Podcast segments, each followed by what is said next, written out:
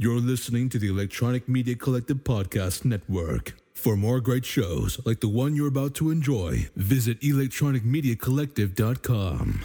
And now, our feature presentation.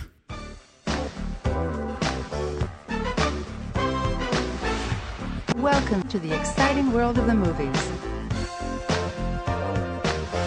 Hello, and welcome back to the movie graveyard. We got another special episode for you here. Everybody, you know me, this is the GOAT. I'm once again joined by the one, the only, the miraculous Zach from Mac and Zach Save the World. What's going on, Zach? What's up, baby? That's right. We got a dank ass movie tonight, huh? Hell yes. Pure 1998 vintage. You know, I gotta say, because, you know, we recorded a couple shows in the last couple months here. You came over here, did Critters. I came over there, did Xtro. Anybody hasn't peeped that out yet, go over to the Revival House Network. Listen to uh, me, Zach, and Aaron talk about Xtro, one of the craziest ass movies of all time, um, for sure. But, uh, you know, I was like, oh, what are we going to do next, Zach? I got to have you back on. And you're like, oh, here's a list of my favorite movies. And like I was like, oh wow, he really likes Orgasmo and BASEketball because so do I.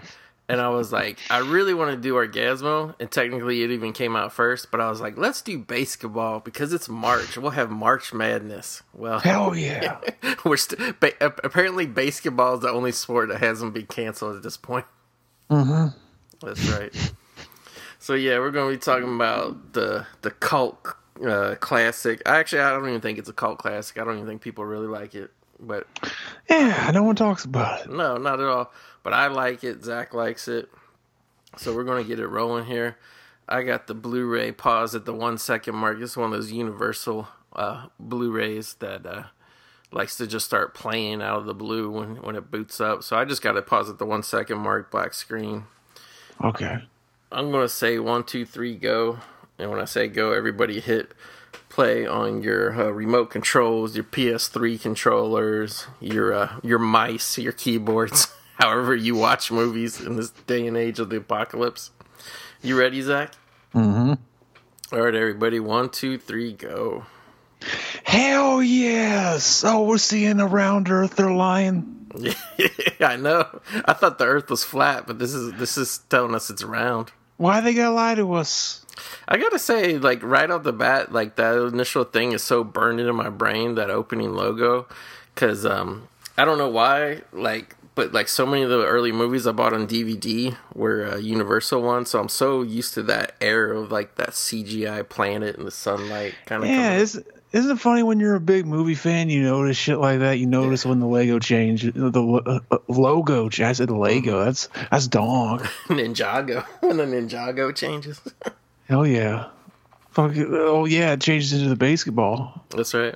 Well, they they they really liked it, you know, too, because they just kept the planet up, and then they even the like the BASEketball like uh, title logo is in the font of the Universal, you know, opening logo. Hell yes. Why didn't they ever make basketballs and sell them? They should have. Yeah, I don't know. Like it'd be kind of cool to have a basketball that had the pattern like how they have printed on there. I just noticed that I was reading uh, like trivia, and uh, they're sitting next to Matt Stone. He's got like a shaved beard. He, they sh- he shaved his mustache or whatever it is. Really, that's interesting. I think that's it. I think I read that. Yeah, because it starts out with the flashback of uh, Trey Parker, Matt Stone's characters. Uh, if people if people don't know because this isn't that well known of a movie uh, this is the guys who uh, makes i would say made south park but they're actually still making it in season 38 it still exists. I don't know how or why but that does. show's gonna outlive us. It's gonna be around when the roaches are rolling the earth dude I agree. So they start out with like little kids, like the World Series, Reggie Jackson hitting the three home runs, and this is the third one.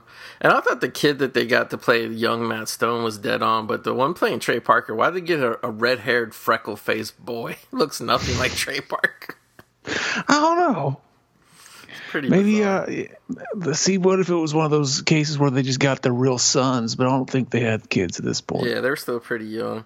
Because what was funny was um, well, I guess we should talk about this opening crawl. Is like basically it starts out at that you know that classic uh, whatever of their kids in the stands at the World Series game, and you know inspires them to love sports. But then they like I think this is actually the the most like well thought out and funniest part of the movie is the opening like setup, the montage where it talks about and it puts a blend of like fake sports clips and real sports clips, but like more or less it it just talks about that like professional sports became out of control like too much celebrating, too much big contracts, like teams moving around from here to here. Like mm-hmm. it's really silly. It, it, and I have to agree that this movie's ahead of its time because I've been a lifelong sports fan, man. Like just about any sport, and I've been a fan of it. And I'd say three fourths of the sports I used to watch, I really don't watch anymore. And even the ones I do, it's not the same because. Yeah, man, because like everything is lampooning with like the advertising and everything. It, it all came true. mm-hmm. Like it was kind of true at the time, but oh shit, it really came true now. You know what I mean? Oh yeah.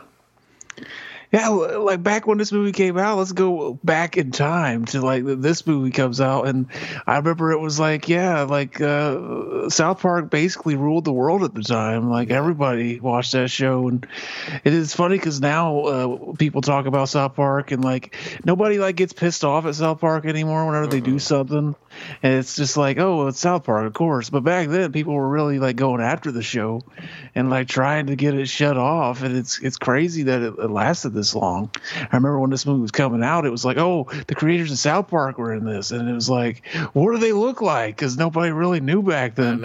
And and then we see it, and it's like, oh, they're they're some fucking ugly chuds, yeah. but it, it works. But for comedy guys, that's kind of what you want as a lead. Like you think back, like exactly. This, yeah, this is kind of like the what I love about this movie is it's kind of like the last of uh, like a dying breed. Mm-hmm. Like this movie came out in 1998. It was right before like the early 2000s, where like everything got bland and stuff. And like it, it, it kind of harks back to like the early 80s, which like makes sense because the Zucker brothers made it, who like made Naked Gun Airplane. But if you think back, like way back, comedies, they always had funny looking guys like Rick Moranis, you know what I mean? Like John. Mm-hmm. Like now it's like, oh, look at this studly Chris Pratt. He's so funny. And it's like, mm-hmm. no, he's really not. Like, you kind of need a goofy looking fucking guy. You know what I mean? Oh, yeah. You know what, Coop? Or Reamer? Reamer, that's a dank name. It is. And it cuts to modern day, and they're all grown up, and uh, it seems like they're probably in their mid 20s and they're like they're mm-hmm. still like trying to hang out with the people they knew in high school or trying to get into like the party or whatever but mm-hmm. i gotta say like uh I never understood what was up Trey Parker, why he wanted to have such hideous ass hair with that bleached ass clown looking hair. Looking like Powerman 5000 and shit. It really does. It's crazy. I mean, Matt Stone, you can excuse it because the guy has naturally curly hair. So if he lets it grow, it's going to poof out like that. Mm-hmm. Like, like in this movie, especially, it's he's almost like a sideshow Bob look. But Trey Parker, man, he hideous out the shit of his hair. Hell yeah. Uh, see, this is where they go back. This is their uh, high school. Who was that girl? She looked familiar. Yeah, I, like there's none of these people in the party. I don't really like recognize them at all. But yeah, they're like they they all feel like they're like professional extras or something because they're all vaguely familiar, but you can't really spot anybody. Mm-hmm. This is where they go back to their ten year reunion, and like, yeah, they're they're like they're losers, and everybody else is. Uh, they were excited because they're like, oh yeah, all these losers, we're gonna see them, and uh, basically they're the losers now. And it's it's. Uh, did you get invited to your ten year reunion? I didn't even get invited. You know, I can't remember if it was the five year or ten year, but there was like only one real half ass attempt for my school to have a reunion at like a VFW or something, and then that was it. Mm-hmm. Um, so I mean, we were. I, there really was no like real reunions. You know what I mean? Mm-hmm. Um, and I don't even think I really even got. I'm trying to think how I knew about it. I guess I knew about it from the internet, but yeah, I don't know. I don't. I, I don't. I don't really know. Like, like, like I grew up out kind of in the sticks, so like you really just like your friends were the friends who who happen to live in your neighborhood, not necessarily everybody from school. You know what I mean? Yeah. So and I and I never had a, my own car in school, so like once I kind of like finished high school, like there was kind of no looking back because I was wasn't really friends with that many people anyway. Like at the school, I was just more friends with the guys that lived in my neighborhood. You know what I mean? I forgot about these gags. This is funny yeah. shit. in this. See, this is I was way too young to watch this movie when it came out. I didn't get any of these jokes. I didn't get what that was.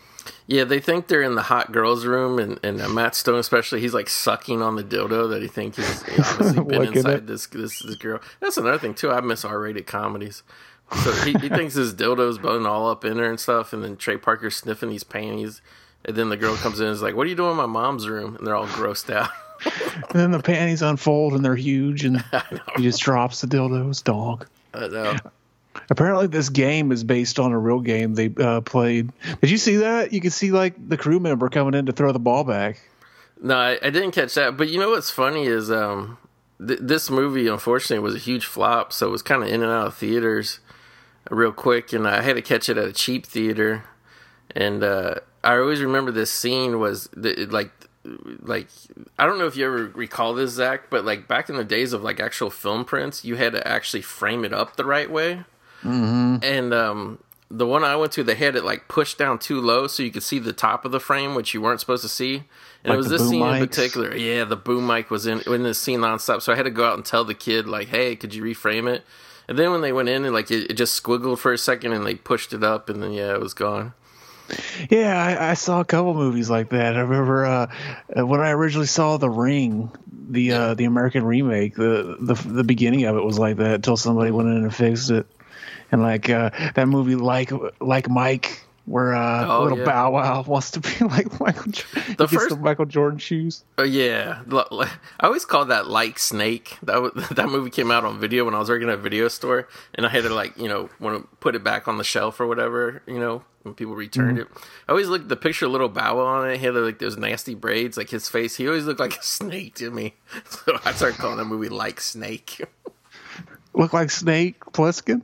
Yeah, no, not snake pussy, just a snake, like a Oh, okay. slithery ass snake. Like his, his his his hair was like pulled back, and he just looked like I don't know, like like you know how snakes kind of have that weird diamond shaped head, Yeah, maybe he's like well, Illuminati. Maybe he's one of the lizard people. like W. Bush. Oh yeah. But this is, apparently, this is based on a real game that the Zucker brothers played. yeah, They made up. and In the got movie, they just make it up as they're going along here. yeah, and, and like uh, on the special features, they like they talked about it for a second, and it even got so big that yeah, they were like. You'll see it in the later in the movie too, but they really did get like those like big crowds, and the local news came out to cover it and stuff. but yeah, The psych outs. Yeah, every time I watch this movie, I remember that, and I'm like, I can't believe there was a time when they actually made a film print that had like boom mics visible, and it was up to the theater to fix it. You know what I mean? Yeah, me and my friend, like me and me and my friend Derek, we went and watched Like Mike like three times just because it kept happening. Like it, It was- kept. they like, never some- adjusted it. Yeah, Yeah, like for some reason, it's like at the same spot in the movie, the camera would like slip down. I don't know if it was just like the print yeah. or like maybe like I don't know, like something about it didn't play right, but like it seemed like every time right at this certain scene in the movie, the camera would kind of like tilt down and then we'd see the the booms for the rest of the movie. Yeah. You know, that's kind of weird, like a weird thing of filmmaking, but uh, I don't know if you recall this, but like the early DVDs, they were always trying to like please the people who didn't want to like look at letterbox bars. So sometimes mm-hmm. they would release on DVD like the open matte version, which was just like the square version that hadn't been like matted down. And so- Exactly, yeah. yeah. on those open matte versions, you could see the boom mic because it was never really meant to be seen that way, you know? Yeah, there's random things that you can see in those versions that you can't see in the widescreen version. Like uh in Showdown in Little Tokyo, that scene where like uh the guy's in the car and it's it's crushing the car, the machine. You could see like a dummy in the in the like square version. You can't see it in the widescreen version. It made me not like the movie because that's the, like the the effects like that were hilarious. And then I got the Blu-ray and it's like I can't see that. Fuck that. I kind of know what you mean. There's like a few movies out there like that, and like um, or like the worst part is um, uh, either mirrors or reflections. I've noticed, um, especially more on Blu-ray, but even on some DVDs, like you can you can a lot of times, but especially on Blu-ray, you can always see the uh, reflection of the camera, like when it goes by a car, like in the car panel, if it's shiny. You know what I mean? You always see the fucking guy sitting there. I just saw that in one of the last movies I watched. Can't remember what it was. Mm-hmm. Like I remember like uh, Mad Max uh that scene where uh she's uh look like uh they the guys as she's driving by, they throw the chain and it gets stuck to her car. Like whenever she goes, she gets home and she goes and looks at the chain and it shows the arm on the end of it. But like there's this one shot where uh, like uh, she's looking at it in the on certain versions. Like I think it's on the square version. You can see a crew member just holding the chain. It's not attached to the car. That's the worst. I can't believe anybody would like allow versions of a movie to go out. Like at the very least, you think you um, somebody sit there and quality control it. You know what I mean? Yeah, and the classic example was uh, Pee Wee's Big Adventure. Whenever uh, he's pulling the chain out, and you could just see it coming through the bottom of the Oh bike. yeah, yeah. like the like yeah that little um holder thing that's on the side. Mm-hmm. They were fuck ups. Here here's the, Steve Perry. Steve Perry. Here's the scene where uh, they introduce. Uh, I, I think he's the funniest guy in the movie. Uh, Dian Bachar playing Squeak Scolari. Yeah, apparently uh, the original script was just them two, and there was no third character, and uh, that was one of the reasons, like stipulations to do the movie was to write in this third character. And, and I think it's a brilliant move because, and then they did a lot of improv and stuff. But uh, for people who don't know, uh, like these these three guys have been making stuff for a while because like they made Cannibal the musical in college, then they made Orgasmo super cheap, which, which that's why that's why I love the guy. Uh, Plays Squeak uh, Orgasmo his his Choda boy. He was hilarious man. Yeah, see if they ever remade Burial Ground, he could play the kid yeah yeah that eats the titty. yeah See that in a, another dimension where, like, uh, you know, Trey Stone, Matt, all these guys, they become big freaking movie stars and they keep coming back for movies. He could have been the one playing the fucking Leprechaun in the remake. Squeak. He could, and, and like the guy, because he's he gets all these roles because he's a short kind of you know whatever funny guy.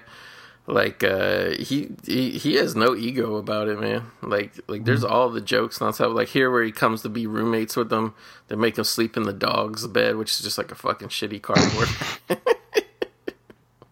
Yeah, it's been a while since I've seen this. I forgot. So yeah, yeah. Just there's just jokes. constant joke, and like, I, like, like I mean, I guess I can't say it was a, a genius move because nobody liked this movie or went to see it, but like, I thought like taking uh, the Trey Parker, Matt Stone kind of sense of humor and putting it in with the the type of script that the Zucker brothers always do, where there's like a million jokes a minute. You know what I mean? Like, I It's a actually thought genius looked- idea. yeah, I thought it like it worked really good and gave him ideas, you know. And I like the guy who plays Squeak too because he he does, he actually does he's funny, but he does a good of like job of like dramatically acting it out when they're pissing him off and shit. Mm-hmm. And uh, Your place is a shithole anyway. yeah, I know. and then the dog jumps and fucking eats him. But uh, yeah, I actually got to meet that guy a couple of times, talk to him. He's he's actually a really nice guy. Uh, when I used to work at Toys R Us, he would come in and like buy toys and shit. I would ring him up, and he and, like he's like the kind of guy who would actually strike up a conversation with you. So he's not a Hollywood type at all. So Talk- He was on a couple episodes of South Park too. Yep. And like I wanted to tell him so fucking bad that like Orgasmo was one of my favorite movies, but I I was kind of afraid if if I did that then he would like sh- like avoid me next time he came in. You know what I mean? Mm-hmm. So I would just you know shoot the shit with them, talk to him about stuff. Uh, yeah, I'd be afraid I'd accidentally call him Squeak or Yeah, Choda Boy. I, I definitely would have called him Choda Boy on accident. But yeah, so like, Raymer. Basketball like like you as you would think you know the the pounding together the words man i just watched this movie like last night and I, or the other night and like i totally didn't even like get the kato kaelin cameo until right now i don't know why Who, who's that? the kato kaelin is the one announcer he was oj's roommate when the murder happened he had to oh, testify Oh yeah. he was like like a former actor limo driver guy or whatever What a weird cameo. it was super fucking weird, yeah. And especially weird too when you think the Zucker brothers put uh, OJ in the Naked Gun. So like, really, like, like what was that connection there? You know what I mean? And Robert Stack shows up in this movie too. Here you get the uh, the great uh, Ernest Borgnine showing up, and it's kind of funny too. Like the cast is so good. Like the older people in this movie, like they get real actors to come in and do the stupidest shit. But uh, yeah, basically BASEketball is like it's basically like you take the game of horse, but you cross it with, with with the baseball where you No, it's not like horse. Yeah, that's right. That's what that's what they say. But you have to like make the shots like you, you were making hits in baseball. So you go around the bases and score runs or whatever. But- Where did the the psyching out come in? Because that's not in uh, basketball or baseball. They just add that. Yeah, I think that was just probably like the comedy thing of like the Zucker brothers just to fuck with their friends. You know what I mean? Mm-hmm. Like, like I, I bet their psych outs are probably actually like more funny and, and, and gross than what you could even do in an R-rated movie. Mm-hmm. Yeah, I have to say though, because like people don't remember Orgasmo came out I think '97. This came out '98, so like I kind of got used to seeing these two guys in movies, and I thought they were really good because like I was actually lucky enough to, um, um, I guess, be paying attention enough to like like literally like newspaper ads at the time to see Orgasmo actually came out at like a like what do you call it like our house theater or whatever. I remember as a kid, I'd be like, "Why is Matt Stone playing one of the guys in that band too?" Yeah, I know. Go ahead. but uh, so I actually I actually got to see Orgasm like right when it came out, and it had like no hype on it at all, even though South Park was out or whatever. I, am a, yeah, I was a bit younger than you. To me, this movie was huge. Yeah, yeah. when you say it didn't do good, I, I that's the first time I'm hearing about it. Well, I looked at Wikipedia and it was like budget twenty three million, worldwide gross seven million. Hmm. Photo bitch. A little, bitch, yeah. They got the banners with all the guys on the team and their nicknames, and Squeak is little bitch. I can't believe they didn't make those balls. They should have. I know. Well, the original ball, we should say, he made out of a his La-Z-Boy chair, so it has La-Z-Boy on the side.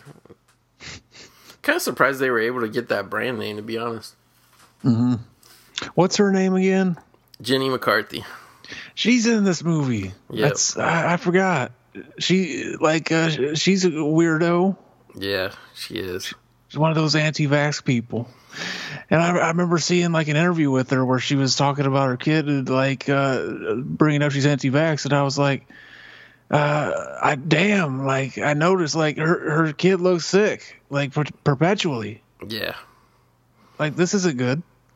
I think she was one of those because her son is autistic. I think she's one of those people that says, well, she believes that the vaccine uh, gave him the, like the autism or whatever. Yeah. I think that's what happened. But it's kind of funny though, like like when they do all like the fake like games, and I'm so curious where they filmed this, like where they made the BASEketball arena or whatever, the stadium, because like it looks like a legit stadium, but at the same time it's kind of like so small, you know what I mean? Mm-hmm. But it is, it is. They did fill it up with a lot of extras and shit, so I give them credit for that.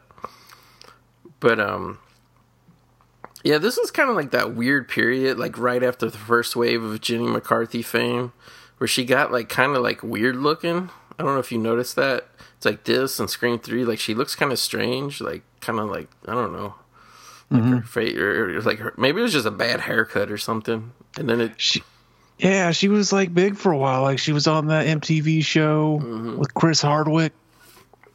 and then Which is funny because her 'cause a it's like- sketch comedy thing.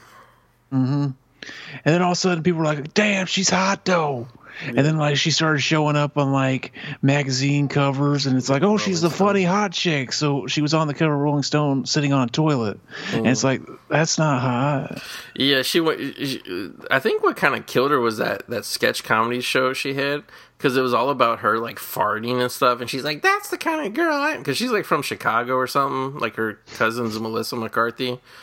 So she thought she was going to take like be like this hot girl in bikinis that took toilet humor to a new level, but like nobody really wanted that. They just wanted her to like look sexy. You know what I mean? Yeah, toilet humor is like you- you're into toilet humor for a really short time. Like, you know, fourth grade through maybe, you know, you know, uh 30 and then and then you're done with it. I, I thought you were going to say fourth grade to fifth grade. Yeah.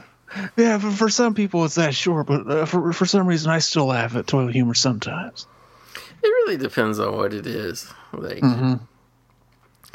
the um The Big Fish, the Reel Big Fish, that band, they had that single out. They did the Ah song. Yep, and they even, they even have the music video on the Blu-ray, and I'm guessing the DVD because special Mm-hmm. features look like they're ported over right from the DVD.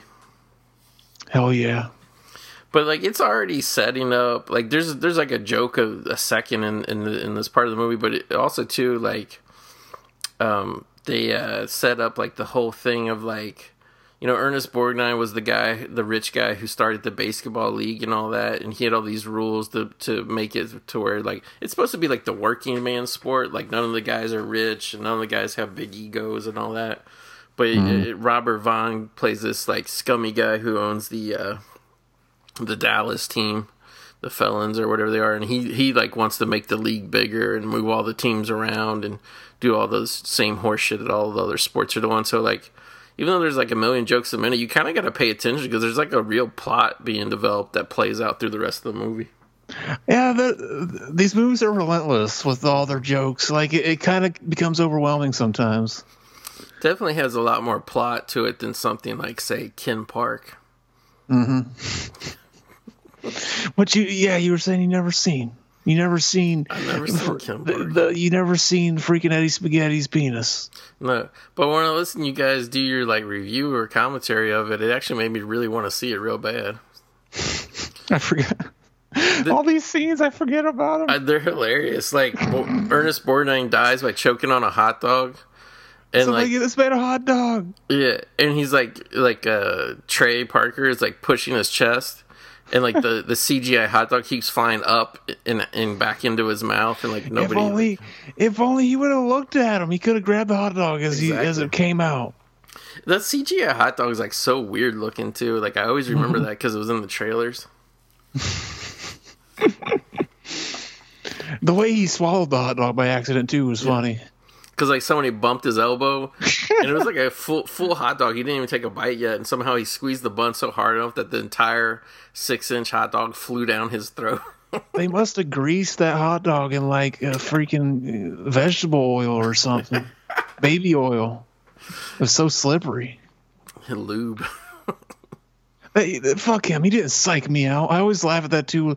Like whenever he falls over, he's like, "I got you, man. I got you." It's funny how many of these quotes are just like we quote these this movie all the time. Me and Mac and and friends of ours, and it's like I haven't seen it in so long. Yeah, it's fun to watch it again.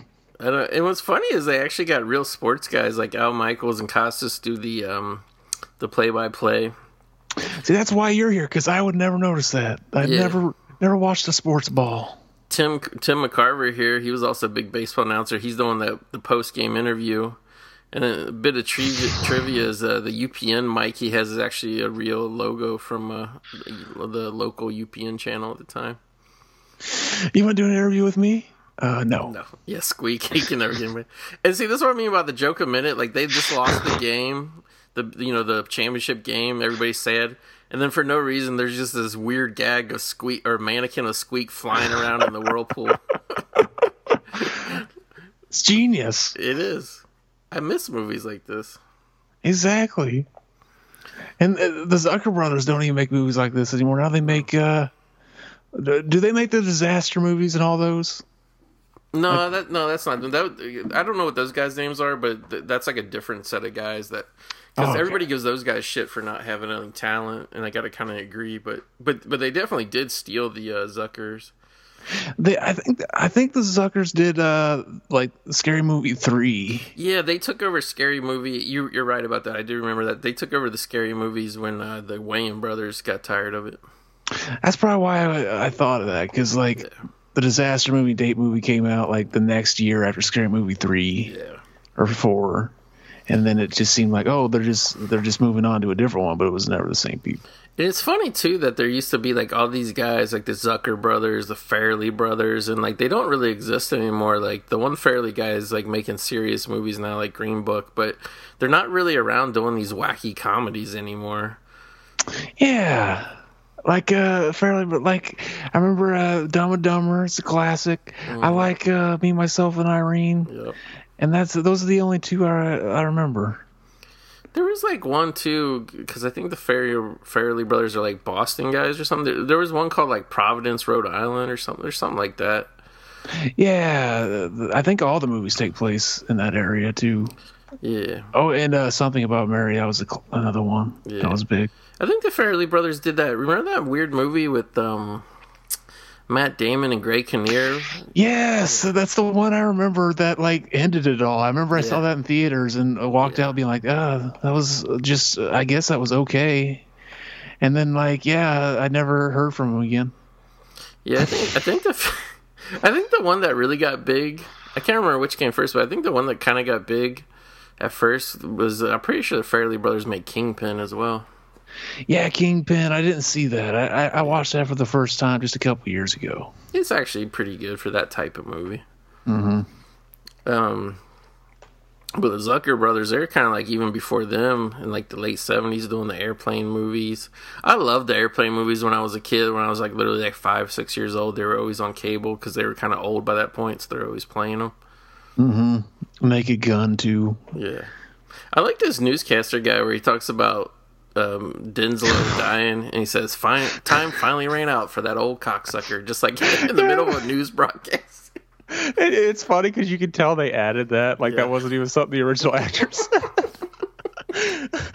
and like, yeah, that's another thing that we say all the time from Mac and Zach. And like the his hairpiece was twenty five or whatever he said there. Yeah, piece was twenty four.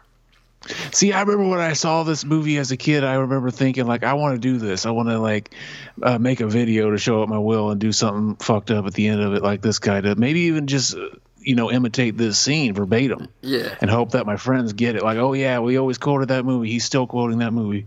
even in death. Hell yeah. It's kind of funny too. They introduced Yasmine Bleeth, who was like a Baywatch girl, but she was always like kind of the more serious actress of the Baywatch girls in a way.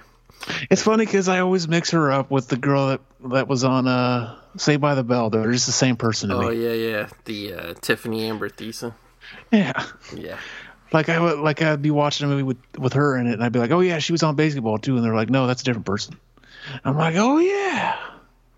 Yeah. Like her her piece in the plot is that she runs like basically the make the local Make a Wish kids that always come to the BASEketball games.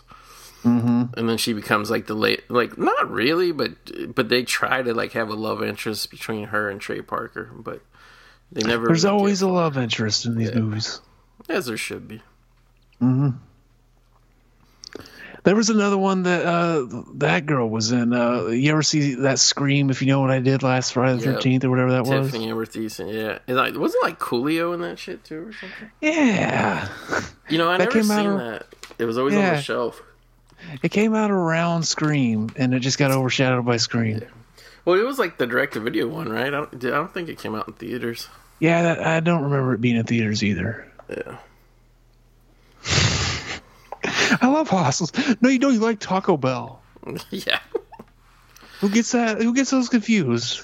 I always wondered too because you always saw it in the movies, you know, just a way to make it more visual. But you always see the the will reading as like a video where like the dead person is reading the will themselves. Like Exactly. I don't think that really happens that much in real life. Yeah, that's what that's what fucked me up. The movies always screw you up. They- always do that too. It's like uh, you watch a movie and somebody masturbates. They always use like uh, you know uh, fucking lotion or something.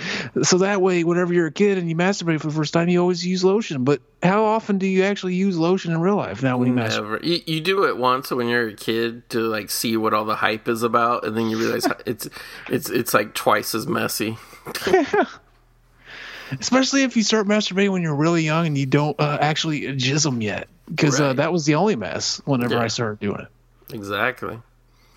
That's fun. Uh, That's funny too. Is like to think about, like, oh yeah, I was masturbating before I was old enough to do that. Yeah, that's that's just funny. Yeah, That's, th- that's the kind of shit that only happens in real life. They would never put that in a movie. yeah. That's how you know you're ahead of the curve. I think I think uh, what's the name, Larry Clark, would probably put that in a movie. Hell yes. Kim Part And it- Two, Judgment Day. It'd be really uncomfortable to watch. Yeah. I, I, I Remember that time you got the crabs? Yeah, I like this part where he says, "Okay, everybody except Coop re- leave the room," and nobody does, and Cooper's looking around like, "What?" You didn't even give him enough time to either. no, no, like two seconds, and and then Ernest Borgnine gives in this weird thing how he has Coop's leftover crab, you know, Ointment. pubic hair crab, he rubs it on his nipples. and he starts singing, "I'm too sexy for my car." Such a '90s reference, but it's awesome. You know another movie that did the uh, the after death scene like that. See, this is a great gag. Yeah. Where Jenny remember I was McCarthy's like with uh, Robert Vaughn now. I was watching this with my babysitter, and like that scene happened, and she's just like, like it gets up to shut it off real quick, and I was like, no, I've already seen this. I know how it goes. Like you should, I've already seen it anyway. Why would you cut it off, even if it was a, Yeah. a? Because like Robert Vaughn in the previous scene says, "Why don't you come over and we'll lay some carpet," which is like a weird way to put it anyway. And then you see Jenny McCarthy. You think she's getting railed from behind, then the camera pulls out, and she actually literally is laying carpet in like an evening gown. Yeah, I was gonna say, uh, and th- right here he goes, uh, buff some floors or something, and then it actually shows her buffing the floors. Yeah, like in the lobby of this giant office. Stupid, Yeah, genius, genius. See, it's stupid. It's a fine line between stupid and genius, really. it really is, especially in comedy. Yeah, but I was gonna say another great after death scene where they're watching the will on a TV is in uh, Man on the Moon. Mm, It ends that way, and it's the perfect way to end it because, like, yeah, there's a scene where it shows him uh, he's laying there dead, and it's showing that on the screen, and it's pulling out, and it, it shows people in the audience looking back and forth, like they don't know if he's trolling or not. Like, is he gonna get up? And that's what you want to be. Like, I, I dream of ending, like, leaving life the same way, where people don't know if I'm really dead or not. keep it, always keep them guessing. Exactly. See, fucking, that guy was a genius. What's his name again? Andy Kaufman. Yep. He fucking, he was working as a busboy in like a pizza Hut doing dishes for years, and that was comedy to him. That was all building up to his joke. That's amazing. Ahead of his time. I thought it was weird too. Like speaking of that movie Man on the Moon, I don't know if you remember this, but when it came out, there was like this weird thing. Like you weren't allowed to say like Jim Carrey did a great job playing Andy Kaufman. People like people just kept saying over and over, he became Andy. Ka- he is Andy Kaufman now. He, Yeah. There is no Jim Carrey now. He's just Andy Kaufman. I'm like, is he going to start starring in like new movies? Andy Kaufman and Dumb and Dumber Two? Like, I don't think so. Yeah, yeah. They finally released that documentary about the making of it too. like Years. 18 years after the movie came out they released a mm-hmm. documentary about how he became i think isn't it even called like becoming andy kaufman or some shit something like that. Yeah. Like i don't know if jim carrey like directly profited off of that but i feel like if he did like you just got to make all the checks out to andy kaufman so he don't, he can't cash them Mm-hmm. I, I kind of like the Miami dealers uh, uniforms here. They're kind of like with the Miami Vice colors, and they have like the guy from Scarface with the chainsaw. Hell yeah. See, I remember. Oh, this isn't the scene, but I remember that was a big thing of the uh, whenever the movie came out too. Is he does the carbon voice in the movie? Yeah, it's not in this one though. It's like at the end where they play him Yeah, again. later on. But yeah, here, here's where he he drinks uh, Marlon Brando's a- liposuction ass fat out of a thing. And he's like, "Oh, it's warm. It's salty." Hell yeah, Marlon Brando. Would you suck his dick? I mean, is there anybody who's contributed more to the acting genre than Marlon Brando? You know, probably not. I mean, some people would argue James Dean, but I mean, James Dean had such a small sample size of work. You know what I mean? Marlon Brando had a 40 year career, so obviously the mm-hmm. answer is yes. Oh yeah, I, I wish I could just shoot milk out of my titty like that. Yeah, like, and it's like supposed to be a real thing. It's not like it's not like Matt Stone, you know, for his psych out, he squeezes nipple and shoots milk in a guy's face. But it's supposed to be like it's actually really happening. Yeah, he's not supposed to have like a little thing, No. palm in his hand to No. shoot milk out of. He just really genius. Yeah. But how could you have that much milk and like have like a flat chest? Exactly. He's got gallons of milk. The rest of the movie, they should have had him wear like a, a triple D breast size. Maybe it's actually coming from. Maybe it's milk coming from his testicles. Really. I don't think that'd actually be milk at that point. Yeah, here's the evil guy that takes Yeah. over. Because basically, the thing that was laid down in the will was Coop has control of the team for this season. But if they don't win the championship on this season, then the, the will, you know, the, the control of the team, I guess, goes back to his his widow, Jenny McCarthy, who is already pretty much getting nailed by old ass Robert Vaughn. Yeah, which is only a dilemma only in movies. Yeah. Like uh like in Billy Madison. Yeah. What was the like uh yeah, if uh yeah, you get the company if you could do that. Like why not just just give him the fucking company? If he could go through school again, why would that prove anything? Like kind of like uh, that movie Brewster's Millions, where it's like I'll leave you my hundred million dollar fortune, but only if you can spend three million in thirty days. it's like what? That's genius. That'd be the best dilemma to be in. Yeah. Here we have like the one. Isn't this one guy like a real actor? Like the guy who's in all the J.J. Abrams shit. What's his name? Yeah, I Greg- remember Greg hearing that. Something. Yeah. Yeah. Yeah. This seems like it was one of his first roles or whatever. J.J. Abrams. I still haven't watched his new movie. Yeah, I would kind of advise not watching it to be honest with you. Yeah, the the one about the Nazi, mm-hmm. Is whatever it is. Oh, that aliens one or something. Oh no, no that that one's okay. I thought you were talking about Star Wars. Oh yeah, I, I've never been a huge Star Wars fan. well, you really won't be one after you watch the J.J. Abrams trilogy. So Yeah, it seems if you didn't see those movies as a kid, you kind of missed the boat. Yeah. Or for a lot, of, for some people anyway. Would that ever psych you out? not really, because I've actually done that before out of curiosity. Yeah. I remember watching this movie. I did it because of this movie. Yeah. Now here's here's the one joke where you wouldn't be allowed to do now is now they're playing the San Francisco ferries, and it's Oh, F E. R R I E S. It's supposed to be a ferry boat, but you know they're the, like they actually have male cheerleaders in their underwear rubbing themselves and acting you know homoerotic. You can see their fucking bulges, and they're amazing. Yeah, can never get away with that now. Oh yeah, and it's a shame. Yeah, There's, there's nothing malicious about this. Well, not only that, but but you you couldn't have uh, like I don't get the thing of like I feel like we're going backwards, where they're like they're like you can't have gay people in a in a comedy anymore, so take them out. It's like well, you just cost all those gay people their job. Oh yeah, How is that helping them? exactly. But yeah, like this is a. I, I remember too, like back when this movie came out, there was like a. Uh, um, one of those. Uh, was it a comedy central? Maybe I don't. Maybe it was this movie. It was a comedy. Like Comedy Central would do these things where they would sneak peek a movie. They'd have the actors on talking about the movie, and it built up the hype. Uh, I don't remember if it was this one or not, because I remember they did that with a couple movies. It probably was this one because they have the the Universal on location thing like that, and it's just literally like a montage of them at like different like interviews where they have like all the posters and props behind them saying different shit.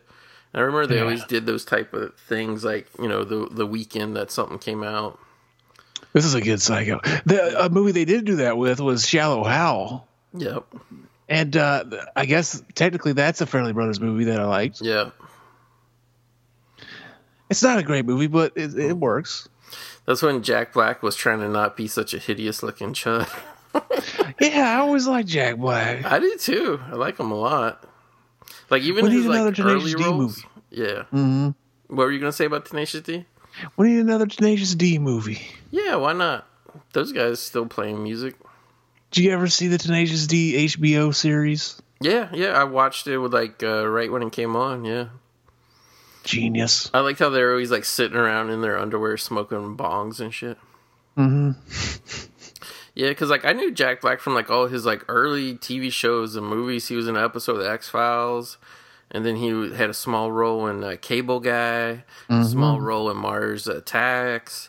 Um, I think he had a small role in that Sean Penn Death Row movie with Susan Sarandon. Yeah, with the yeah. family. Like I like like he wasn't really a star at the time, but like I just knew him because he was in so much shit, and he was also on Mr. Show with Bob and David, and that kind of I think is what led him into getting the the HBO series, you know, because Mr. Show was on Mm-hmm. HBO.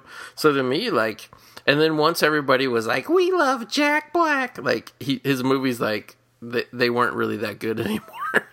Yeah, then he was doing Gulliver's Travels and shit like that. Then all of a sudden he disappeared. Yep. He was also in um, one of my favorite all time movies, the rollerblading epic Airborne. You ever see that? Oh yeah. That's such a that's such a like goofy movie. It's I fun to watch though. Yeah, they they filmed parts of it like uh, the high school that my parents went to. That like I used to live like right down the street from it. It's like a feature length Mentos commercial. It Every is. haircut in that movie is right out of a Mentos commercial. And I love it because like they filmed in my hometown Cincinnati, and like they they're just constantly for no reason like visiting all these landmarks and stuff. Mm-hmm. But like no joke though, if you actually watch it, you know, especially compared to now where everything's like so fake in movies with green screen shit. If you actually watch that movie, the end like rollerblading race that they they go down all the giant hills in Cincinnati and shit, like it's it's actually on a technical and stunt level, it's actually pretty good and exciting. You know what else was a great movie that uh, uh, is like that movie? Brink, the Disney Channel original movie, which you can watch now on never Disney seen that. Plus. Oh yeah, Disney Yeah, Plus. I haven't seen it since I was a kid, but yeah, for some reason, every time I watch Airborne, I think of Brink, and I'm like, man, I'd like to watch Brink again. But here we are. I've had Disney Plus. I don't pay for it. My sister has it, and I just use her account, and I still haven't watched it. Is it another roller uh, rollerblade movie? Yeah, I think the I think the original one, and they just have it had it on the other day on satellite as like a free whatever free movie of the week. But um, I think the original rollerblading movie was Solar Babies. You remember that movie? I know. Solar Babies was like a a post-apocalyptic like uh, rollerblade. Uh, like it was a, some kind of sport they were playing. It's been years since I've seen. it. It's probably been 28 years since I've seen it or some shit. Was it like Baby's Day Out? They put a bunch of toddlers in, in skates and just filmed them. It had like a bunch of young people in it right before they got big. Like it's pretty much. I think it has like most of the cast of the Lost Boys in it. Either right before it, and it was one of those movies that I'm sure it probably came out in like limited theater somewhere. But it was like one of the first ones that I remember like showing up on cable, and I was like, and they had people I recognized in it. Like I want to say like Jason Patric, Jami Gertz, Corey Hamer in it. Like it's just weird. Like it, like it, it's may, maybe one of the DeLuise brothers is in it too. It's just this weird thing. It's like this you know, like I don't know, like society crash movie, and like all these gangs are going around on rollerblades. Like it's it's it's it's meant for kids. It's not like super like grim or dark or anything, but it's just really goofy, weird fucking movie. I thought you were going to say the first rollerblade movie was that one with uh, Linda Blair. Oh, I don't, I don't know that one. What which one was that? What was that called? Roller Boogie or something? Oh yeah, yeah. But I think that was just more like skates, like not Yeah, rollerblades. Because I because I remember like, um, when I when I was in uh, what's it called elementary school, we would have skate parties, like on Friday nights or something, a couple times. And like you would go there, and like most of your class would be there and stuff. And like I could never roller skate for shit. I was always holding on to the rail on the side and stuff. But uh, I remember like probably by the mid 80s like roller skating became really like passe and a lot of the roller rinks closed down by the early 90s but around where i live because there used to be a bunch and um all of a sudden when rollerblades came out whatever they came out 91 92 all of a sudden it was like cool again i'm like it's the exact same shit Jerry Springer, the original like crazy people. Basically, YouTube has taken up Jerry Springer now. i feel like there's been a lot of movies over the years where, where they're just like sh- watching clips of jerry springer on tv and movies It was a huge '90s thing, yeah. Like, uh, remember uh, when uh, that VHS tape "Too Hot for TV" came Yeah, out? Some yeah. Jerry Springer Uncensored. I remember my parents got that. Like, that was big, and I, I couldn't watch it. What's kind of what's what's kind of weird is uh, I kind of I kind of got a front row seat to the whole Jerry Springer evolution. We should we should say they took the Make a Wish kid to a bar to drink, and they're just doing tons of tequila shots and Squeak. This is another recurring gag. Squeak uh, spots a hot girl across the way. Yeah, this is the first time I've seen the movie in HD, and I never noticed that it's not an actual woman playing the character. Yeah, because they, they keep trying to tell him it's a guy, but it's so it's so obviously really is a guy, and he refuses to believe it. So I never got that as a kid either. Yeah. Because it's, it's kind of convincing from a distance, but whenever they do the close ups, it's like, yeah. And ag- ag- again, what would that be called now? Transphobia? Hell yeah! Yeah, but getting back to Jerry Springer, it was I, I feel like I got a front row seat to it because he was the mayor of Cincinnati like way back in the 70s, and there was a big scandal where he got caught going to a prostitute because he tried to pay her with a check. Mm-hmm. And then later he became a newscaster. So I always grew up watching Jerry Springer on the news. And then the channel he did the news for, they gave him like this real lame middle of the day talk show, which is like a legit talk show. Where at first it was like made in Cincinnati and shit Yeah, and it was like really really bland really dry and then like I guess they realized it wasn't doing good, so like they started like slowly, slowly spicing it up, spicing it up, and it started getting more and more like evocative and popular. And uh, then like he left like whatever it was that station, you know, like I guess some company or some producer was like, if we take this to a really sleazy level, and that's when he moved to Chicago and started doing it, and then did like the version, the national version of Jerry Springer show, and that shit Mm-hmm. revolutionized like daytime TV. Like, I mean, as quaint as it seems now, like just seeing all those trashy people beat the shit out of each other, like that was such a big deal in the '90s. I used to come home from school and watch that shit almost every day.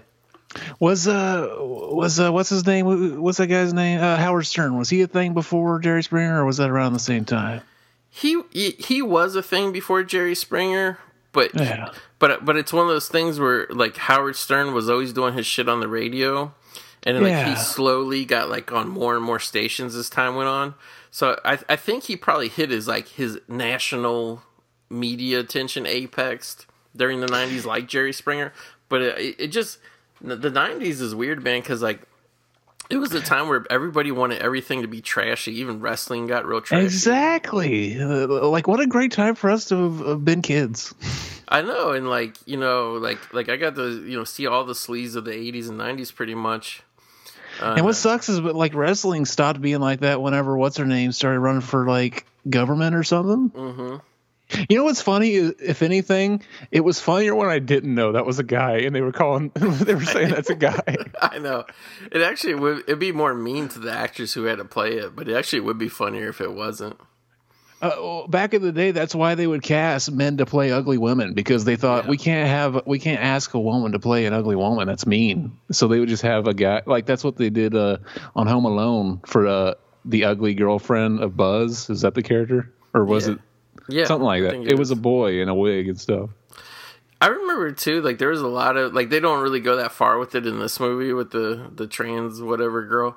But I remember there was always like scenes in comedies. It was always the nerdy guy. I think Bachelor Party did it too, where like the guy gets all hot for like uh obviously a guy in a dress, and then reaches up the skirt, and then he gets all freaked out.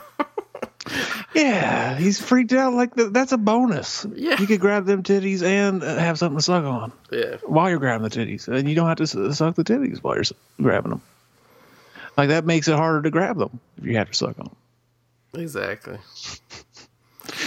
So this is a game where they're supposed to like do all these home runs for the the sick and dying kid, but meanwhile they're so hungover and throwing up from going to the bar that they like just totally bomb the whole game. Mm-hmm. This is the scene that, like, I remember every time I'd watch it with somebody, this got the most laughs. Yeah, this scene reminds me a lot of I don't know why, but I guess there's a similar part. But this scene reminds me a lot of Freddy Got Fingered. Where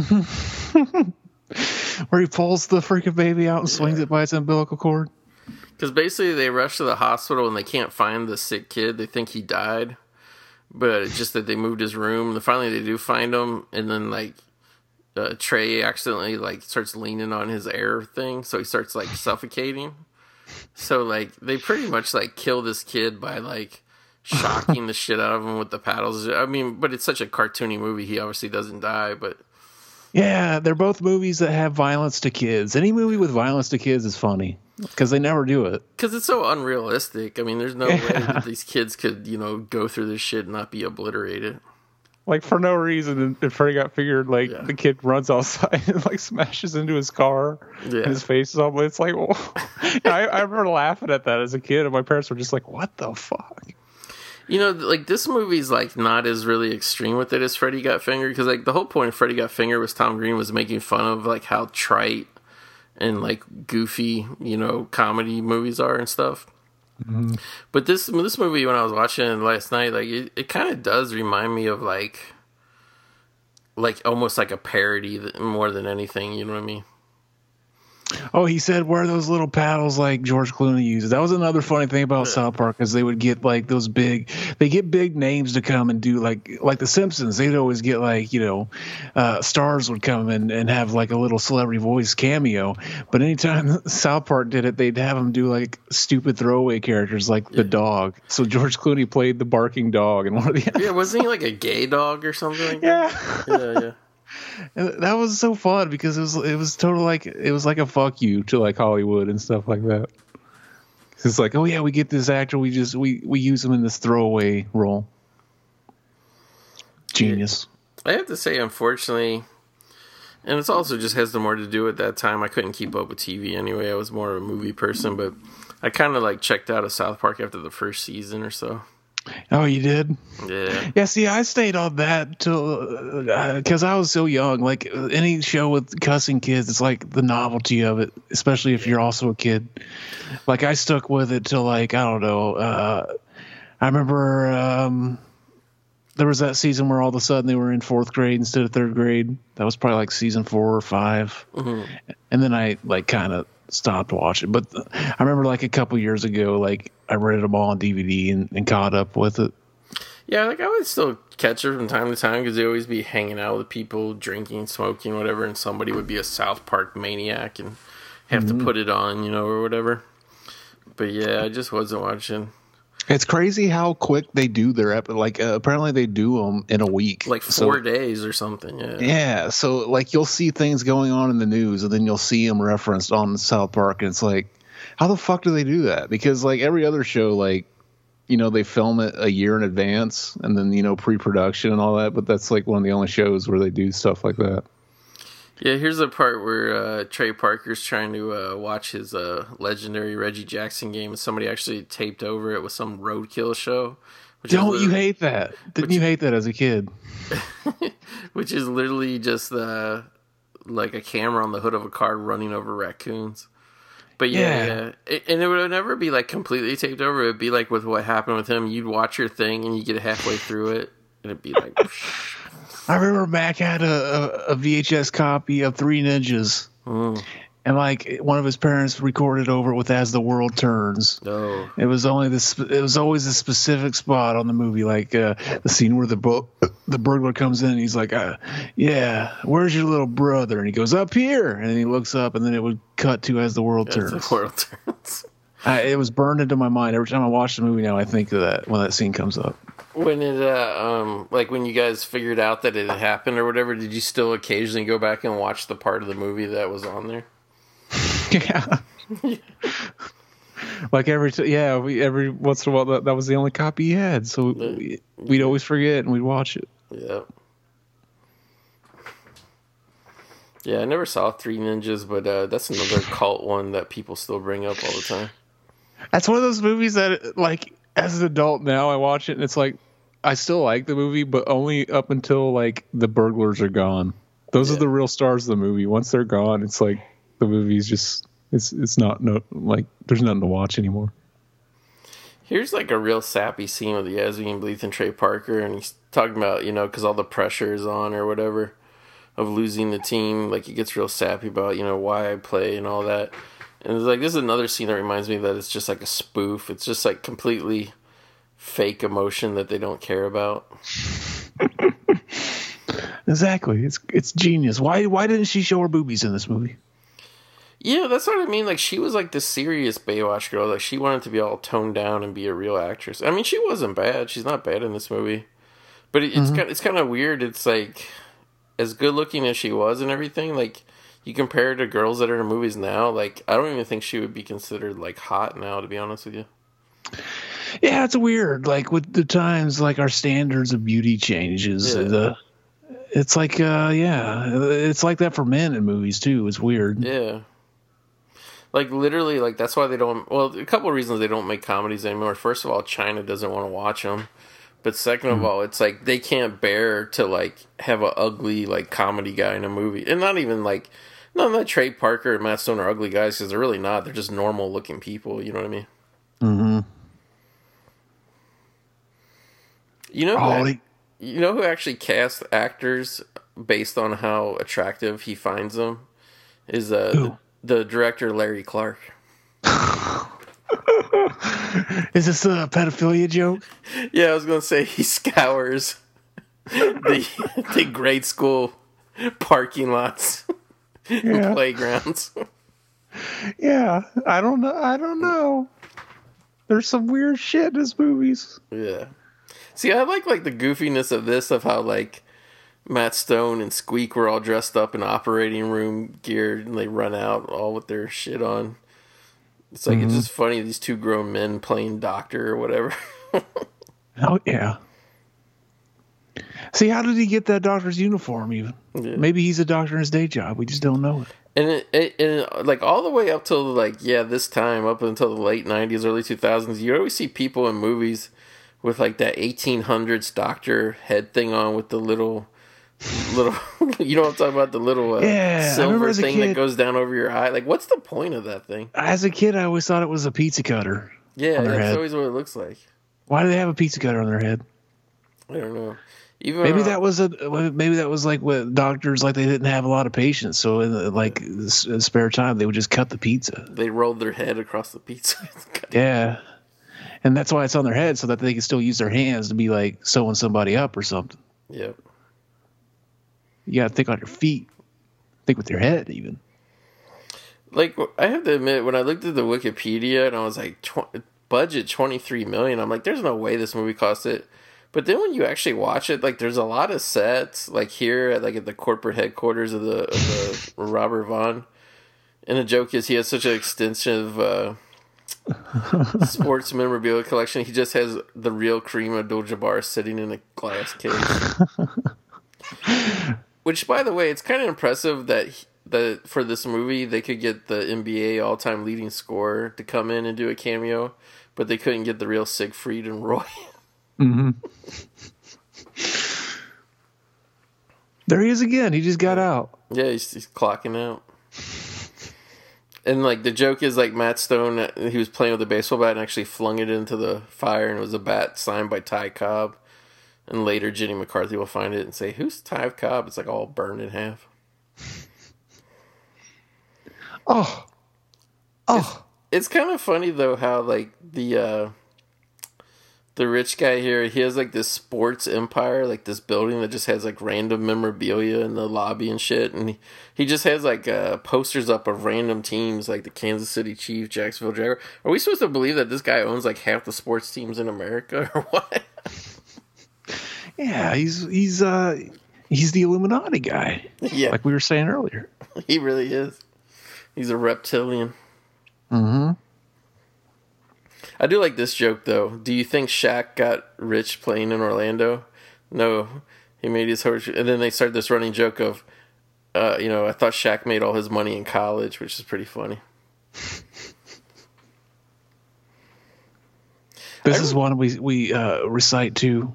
Yeah, Oh, oh, and I, I like how every time he talks to that guy throughout the movie, like his head hurts from how dumb Matt Stone is.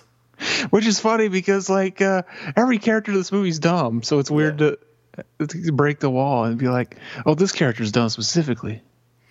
The Roswell's a- aliens have a sexy alien as part of their uh, dance team. Mm-hmm. I remember too, like I also remember later on eBay, like um, like bootlegs popping up of the jerseys. But I remember you could buy like a T-shirt that was like, you know, like a, had the Beers logo across it, like uh, like Suncoast or wherever they would always have like movie T-shirts.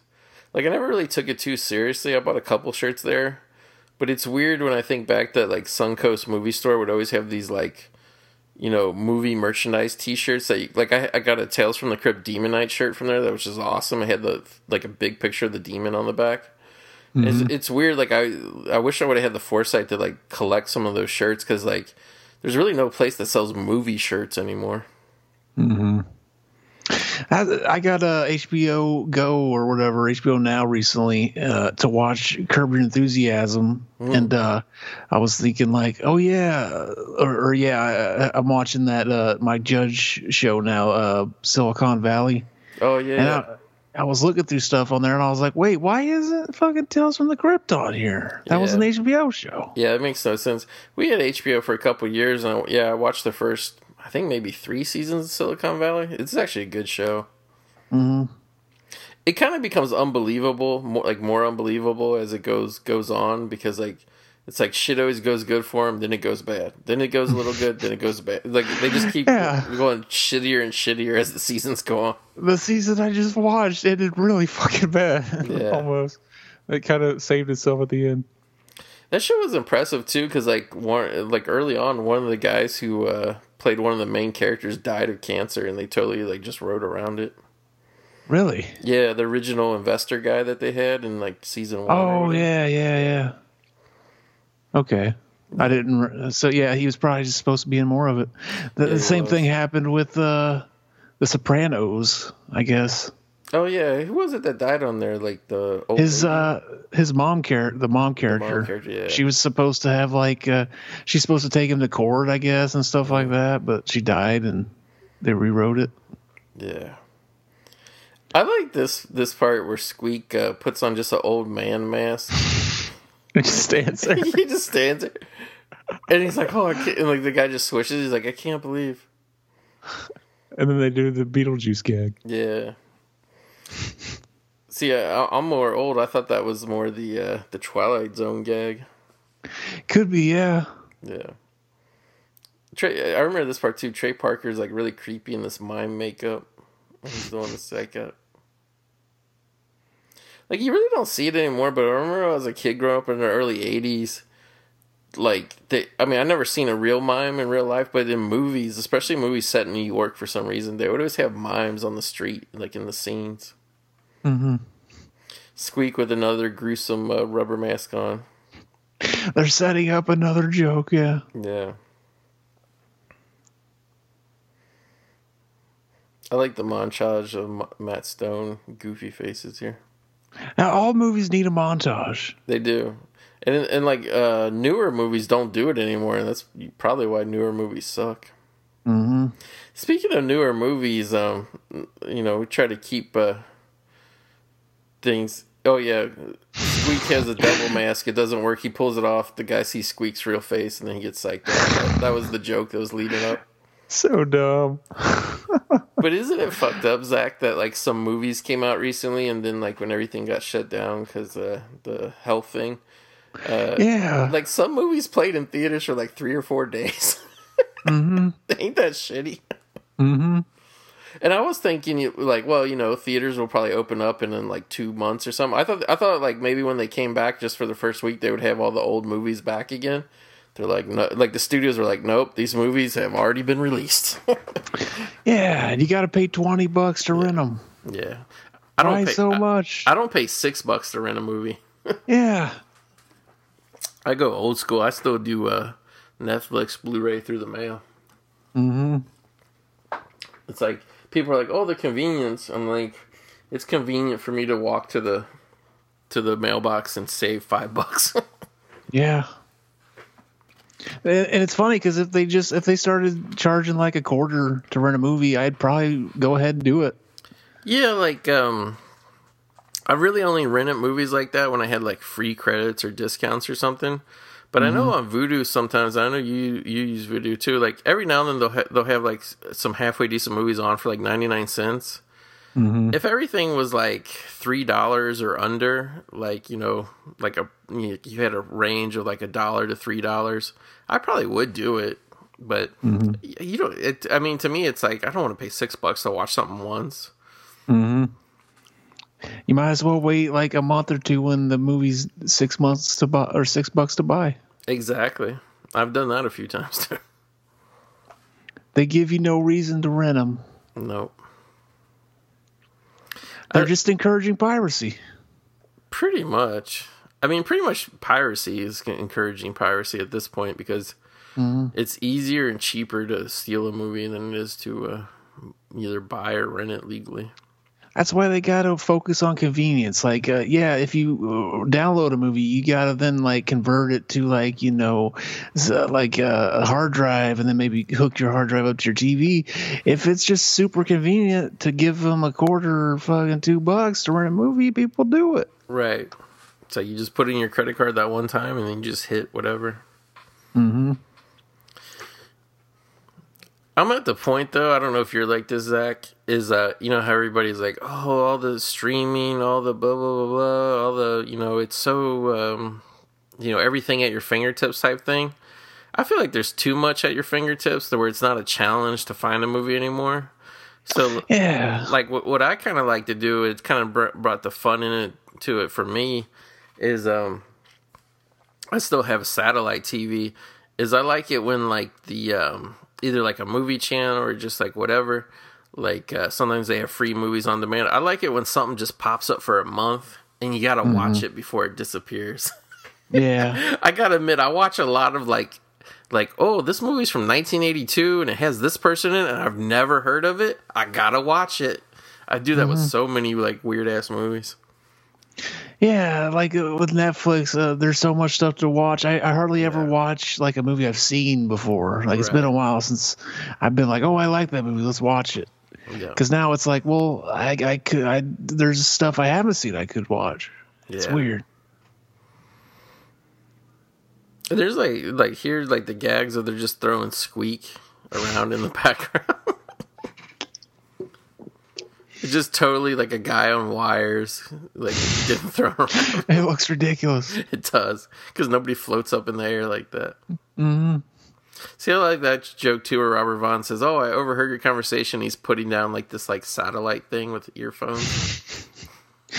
That's probably the first time I ever noticed it. yeah, There's yeah, when there when there's a movie where there's a joke every minute or every second, every other second, uh, it's easy to miss some.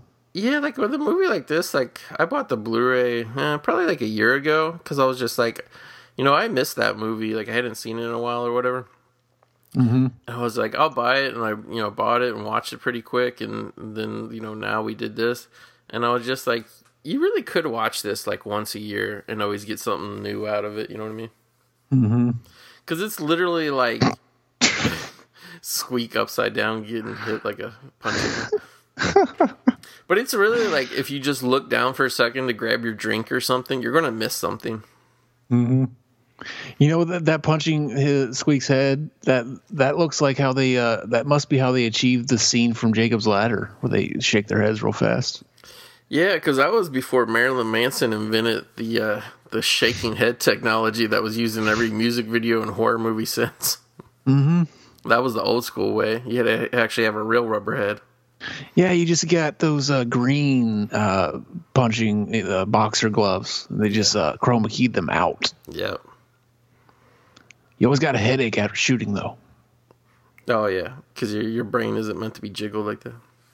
Dad joke. I never understood why why they uh, they launched the um, the beers wear clothing line like other than later it comes into play because they find out they're making it in sweatshops. There's more sports guys, uh, Dan Patrick and uh, what's his name, Kenny Mayne or whatever. Mm-hmm. Super young now. They're all old grizzled guys Hell yeah, happens to the best of us. doing the radio shit. It's crazy too because you, you think in a way like 1998 isn't that long ago. Like it's basically a little over 20 years. But like when you look back on it, it's just like you see how much the world has changed in that 22 year period. It's like fuck. Yeah, it's weird. Like the first time you think of something that happened in your childhood and mm. think like that wasn't that long ago. It was like what ten years ago, and it's like oh no, it was like t- twenty years ago. That's Yeah. like a weird feeling.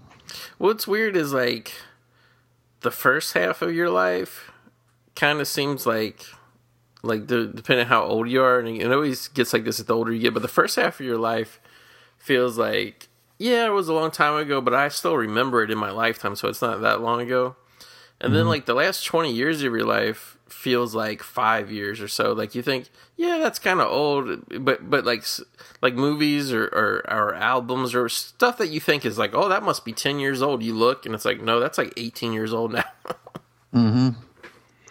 That happened like uh, whenever uh, Straight Outta Compton came out. Uh, we were talking about it on the show, and like we were talking about like. Uh, yeah, they didn't even talk about like some of the feuds that were going on. Like they, they kind of made it look like it was all Eazy-E's fault. Yeah. And like, yeah, that wasn't long enough. We remember it was just like what ten years ago, and the guys were like, that was like twenty five years ago, and I was like, oh shit.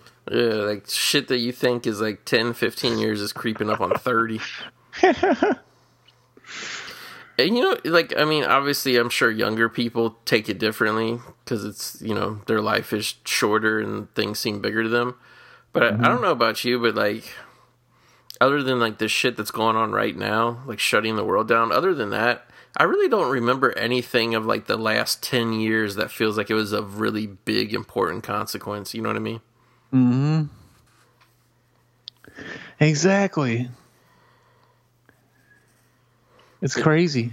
It's just like even like a movie like this, like oh yeah, BASEketball. That's a big movie. That's what. But like you think about it, like there's hardly been any of like this type of comedies made in the last twenty years.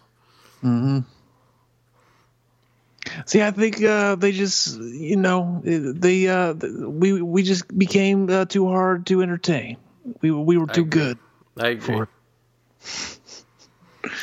I think uh, I always love this scene too, where Matt Stone's making out with Victoria Silvstedt, which like young people would never get this. I mean, you really have to be like either from that time or aware of that time to know she was like Playmate of the Year.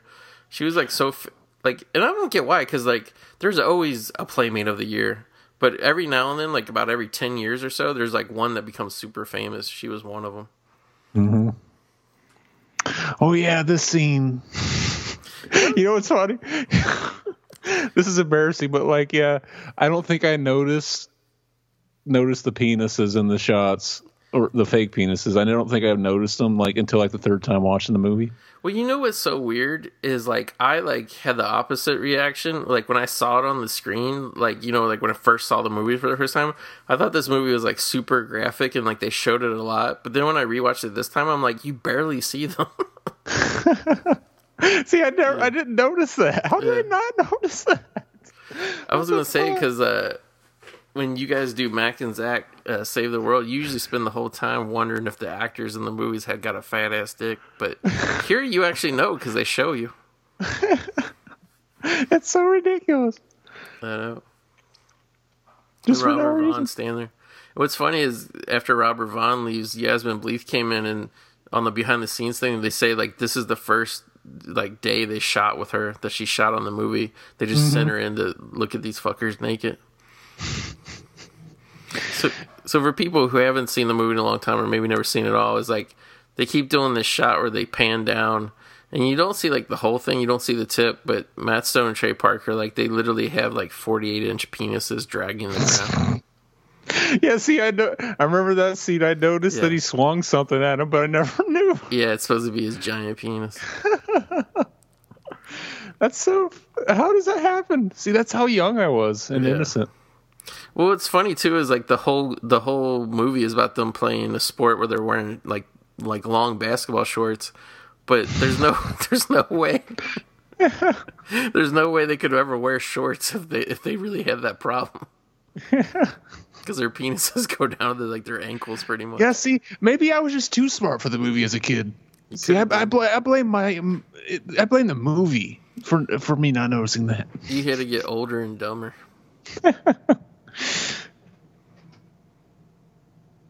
I think I think that because they talk a lot in the behind the scenes thing of like uh, how much they improvise and how uh, Trey Parker. They don't say that they rewrote the script or anything, but they say they came up with a lot of ideas too. I like when she slams the papers down and like he reacts like it hit him in the penis. But um, but yeah, I think this is definitely a Trey Parker Matt Stone edition.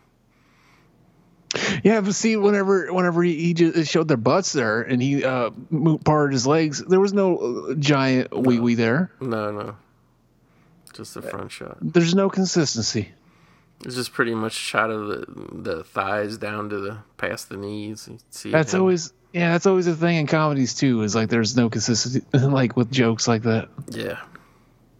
Something would happen, and then the next shot, it would just be. It's like, oh, the joke's over. You don't need it there anymore. Yeah.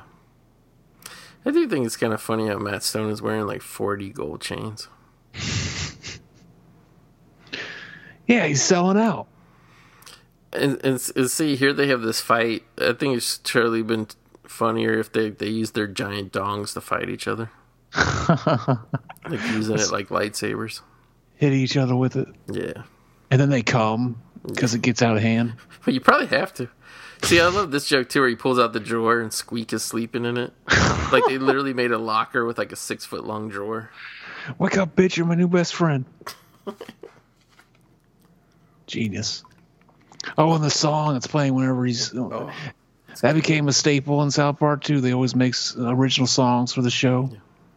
Kind of goes back to uh, what uh, Orgazmo too. They made a couple good fake songs for that movie too. Mm-hmm. Yeah, so so the gag here is you know it's after the two friends break up and you know go their separate ways. And and that was another thing too is like they just this year I think is the last year for the new we're not new shit not definitely not new now but the VW Beetle.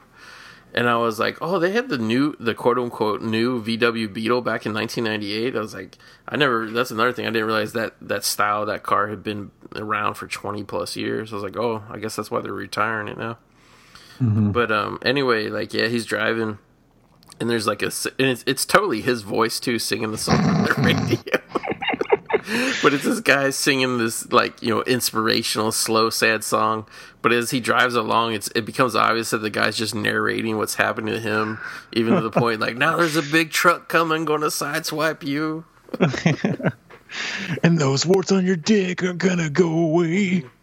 Genius. It's all just part of some rich guy's evil plan Fucking, this movie's ahead of its time. It is like because they made well, they made Orgazmo, they made this, they made Team America World Police, like well, they made the South Park movie as well in there too, of course. But that's all just part of mhm. South Park. But I was just like, especially after like I don't know, like I shit like.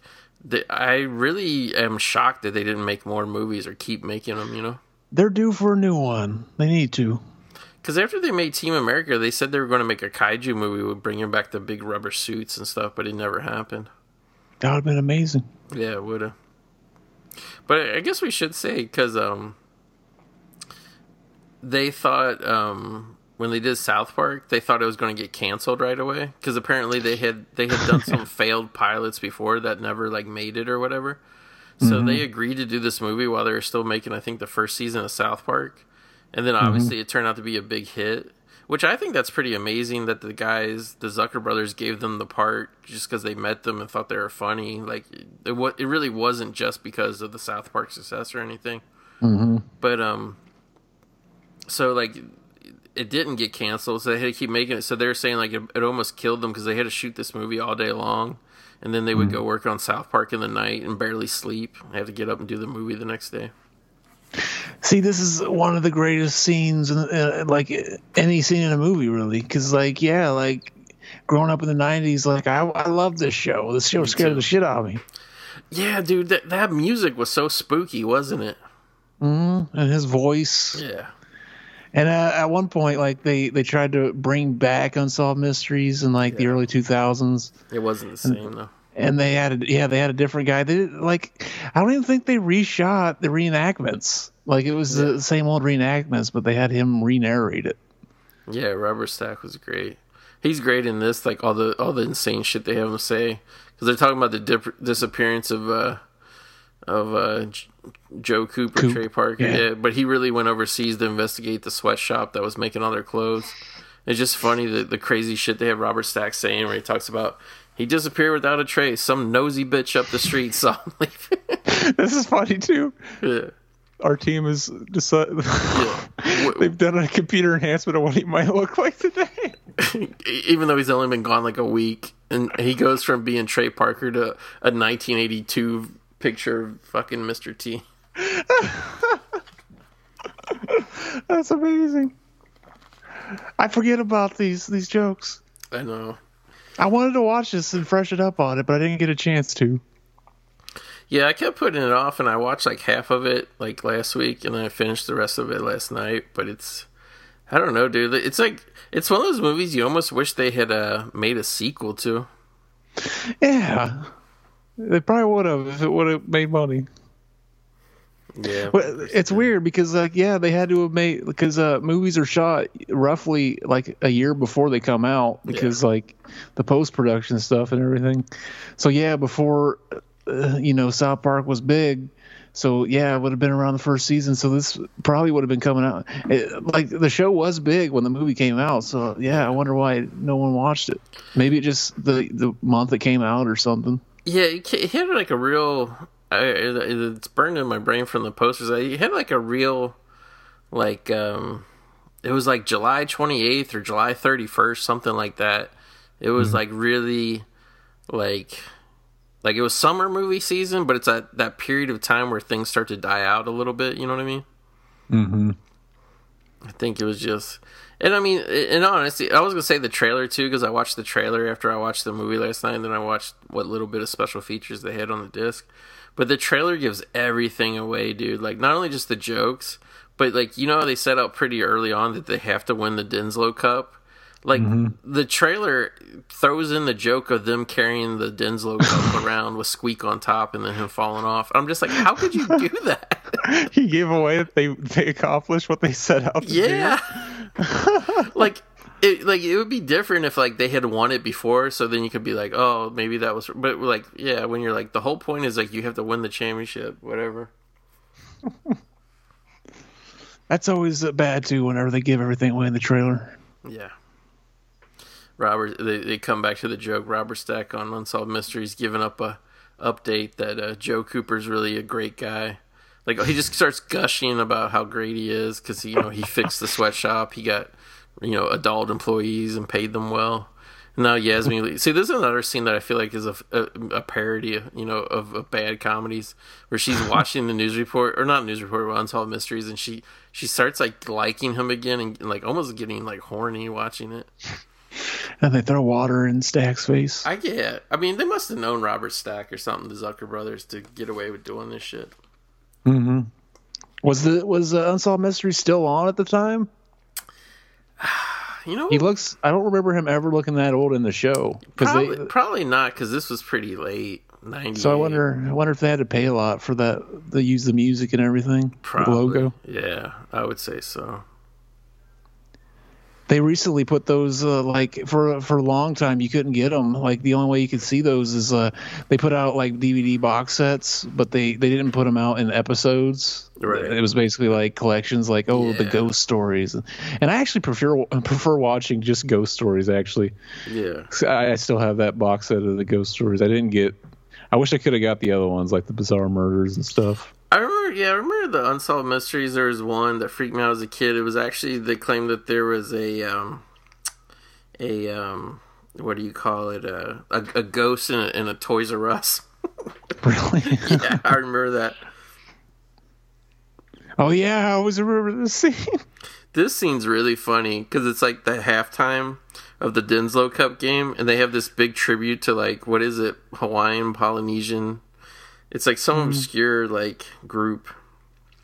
Yeah, but this is this is a scene where the the two protagonists that are fighting get like they come together again, and so they like they lampoon the whole uh you know kiss whenever like the love interest do it. Yeah. But now it's the two guy friends, and they they weren't like they weren't lovers or anything through the whole movie, but for no reason they just kiss. It looks like Robert Stack did Unsolved Mysteries between 1987 and 2002. Oh, okay. So I, That's I guess yeah, it was still going on at the time. That's crazy. I don't remember him uh, looking that old in the show. I don't either. I also remember, like, after a while, they had, like, the syndicated reruns of it, too. So maybe we were just always watching the old, like, episodes. I like this scene, too, because it's, it's basically, you know, they ruined the halftime show. Uh, Trey Parker, Matt Stoner, dressed like, like these, uh, I don't know what you call them, like, yeah. these fluffy ass shirts, and so they start fighting. And then Squeak is in a giant pineapple costume, giving this big inspirational speech. This is like another great scene that's like a good parody of like you know sappy comedy movies. Mm-hmm. And like the whole time they're on like this bridge, which is basically just like the whole thing is like a catapult waiting to be set off. And they they have these guys holding the thing, but because they fucked up the balance of who was standing where on it, like they're having trouble holding it down. And of course, you know, here in a here in a minute or so, they're going to let the squeak side glow, so he's going to go flying across the arena up in the air. Yeah, I wonder, like, if you were a little person and like you're in all these movies where the joke is that like you're just you're getting thrown around because you're, a little. yeah. It, it'd be yeah. He's got he, he's got to be uh, pretty uh you know understanding of that There he goes. he, he goes with it. He, t- he kind of turns into like a claymation CGI puppet after a while. Then he lands into the uh, firework pit where they're going to do a fireworks show, and all the fireworks go off. Which I don't know how you have a bunch of fireworks like that in a closed dome arena. Yeah, exactly. Another thing, uh, all the people in this movie are stupid. It's funny That too. would that would be hitting them and burning them. oh yeah, the place would be burned up pretty good. I think yeah, I think we missed it, but the part where Jenny McCarthy comes in with the chrome and she the the trailer hitch that she sucked the chrome off of. oh yeah. I always like that scene. See, imagine having to shoot this scene. Like Yeah. this is you. You work with this. Like they have to kiss like this. What do you say after that? Yeah. I mean, I guess I'd do it if uh, like I was getting paid a bunch of money because uh, yeah, they're getting paid to do a movie. But like, yeah, it, it'd be awkward afterwards. You know what's funny though is like yeah, because like they literally kiss and make up and like they make out and tongue each other. I never thought about this till to this day, Zach. But you know what movie ripped this one off hardcore? Is What? dude, dudes, where where's my car? Because like this, it's even in the trailer for this movie. The scene where they they have a whole conversation by just looking at each other, going, "Dude, dude." Oh yeah, yeah. And then they make out in this movie, and then they do the exact same shit in Dudes, where, where's my car? yeah, that's the the tattoo. Yeah, which which came out like maybe what two or three years after this. Maybe, yeah. Which is weird because uh, I was thinking like, oh, this had to have been way before that. But yeah, it, was, it goes back to what we were saying before. Yeah. I like this montage too, where all of a sudden they're all good at basketball because they're all friends again. Mm-hmm. Yeah, here's another like look at these midgets spinning plates, and the guy's like, "Oh God!" I remember there was like a real like unfunny thing in comedy in general back then, in late '90s, early 2000s, that midgets were so disturbing. I'm like, Yeah, like why? They're just little people. this is funny. Yeah, the psych out where he opens up his, sh- his shirt and he's got a T-shirt underneath that has the guy's wife bending over. and it's The- like that's the- my wife, Yeah, the other side is Matt Stone railing her. and this is me. I like this part too, where they just speed up the game and everybody just running around the the bases all in fast motion. Mm-hmm. Again, it's like a parody because like the scoreboard's smoking because they're adding the score so big. They're Yeah, running it. running in the ground. Even Squeak is scoring tons of runs so much he gets excited. They Hell had, yeah. They had Al Michaels do like a bunch of almost like pedophilia jokes too as the announcer in this too. Like I, I like the one, and they use it in all the trailers too. But I like the one early on where they show like the super like naked cheerleaders, and they're like, "Oh, and just to think, these girls a few years ago were just in elementary school." You see, I don't think I ever saw the uh, the trailer for this. yeah, it gives way too much away. I mean, it's it's comical how much it gives away. I, I don't see how I couldn't have seen it though. Yeah, I remember I remember this movie never came to my theater, Really? which uh, like uh, I remember uh, sometimes they'd have, here's the Cartman voice. yeah. This is where he does go, "Hey, big ass fat." Pretty much, he just calls the guy fat in the Cartman voice. and then that makes him fuck up. It's, it's, it's movie logic. That would never make anybody fuck up. no. He was awed by the voice. Oh, I was gonna mention uh, that the midget that was spinning the plate, one of them.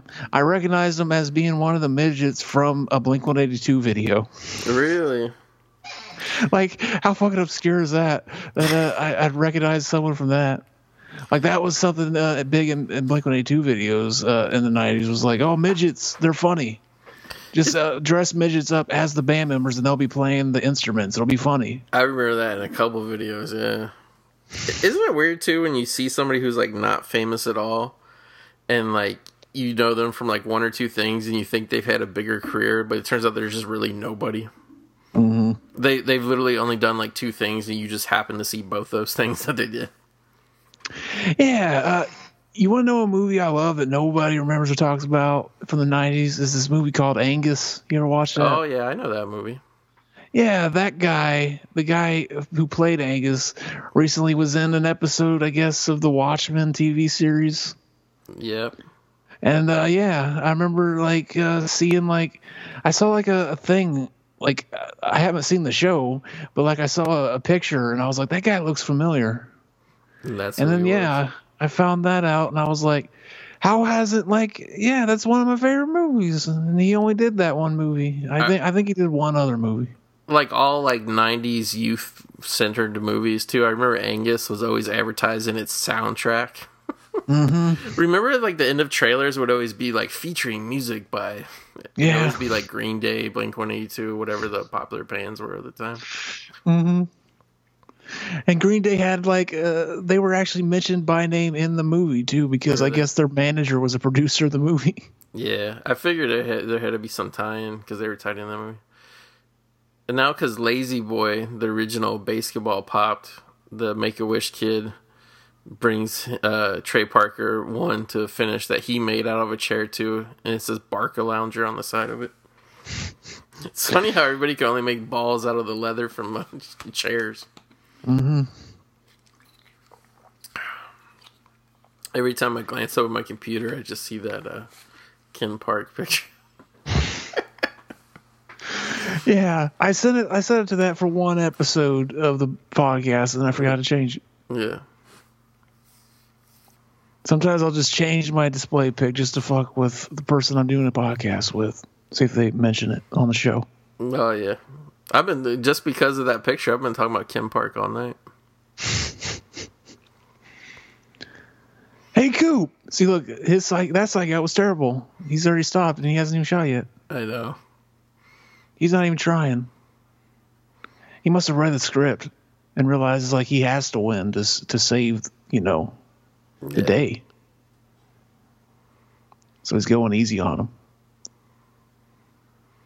I wish I would have got to watch this before. I feel like I, I've squandered my my uh, my commentary appearance. Well, no, I mean it's hard to say because it's like I thought I thought we were going to run out of things to talk about, but but now I feel like we didn't like hardly talk about anything. Uh, show about nothing. Yeah, pretty much. Which, to be fair, it's a movie about. That. I mean, we could have broke it down more, but it's it's. I like doing episodes that talk about comedies because it, it gives us a reason to revisit these fun movies. But it's also hard, like talk about it. I mean, we did talk about some of the jokes, but you just don't want to be like, "Oh, here's a funny joke," because then people will be like, "Well, why don't I just go fucking watch this thing?" yeah. Yeah, uh, me and Mac did like uh, Friday After Next one time, and that's all it was. Yeah. And so we we abandoned it while it was going.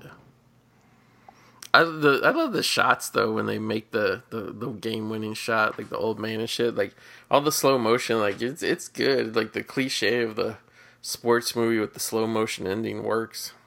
Mm-hmm. It brings out the drama. I'll tell you one thing: Oh, the scoreboards blown up for no reason just because they won the championship.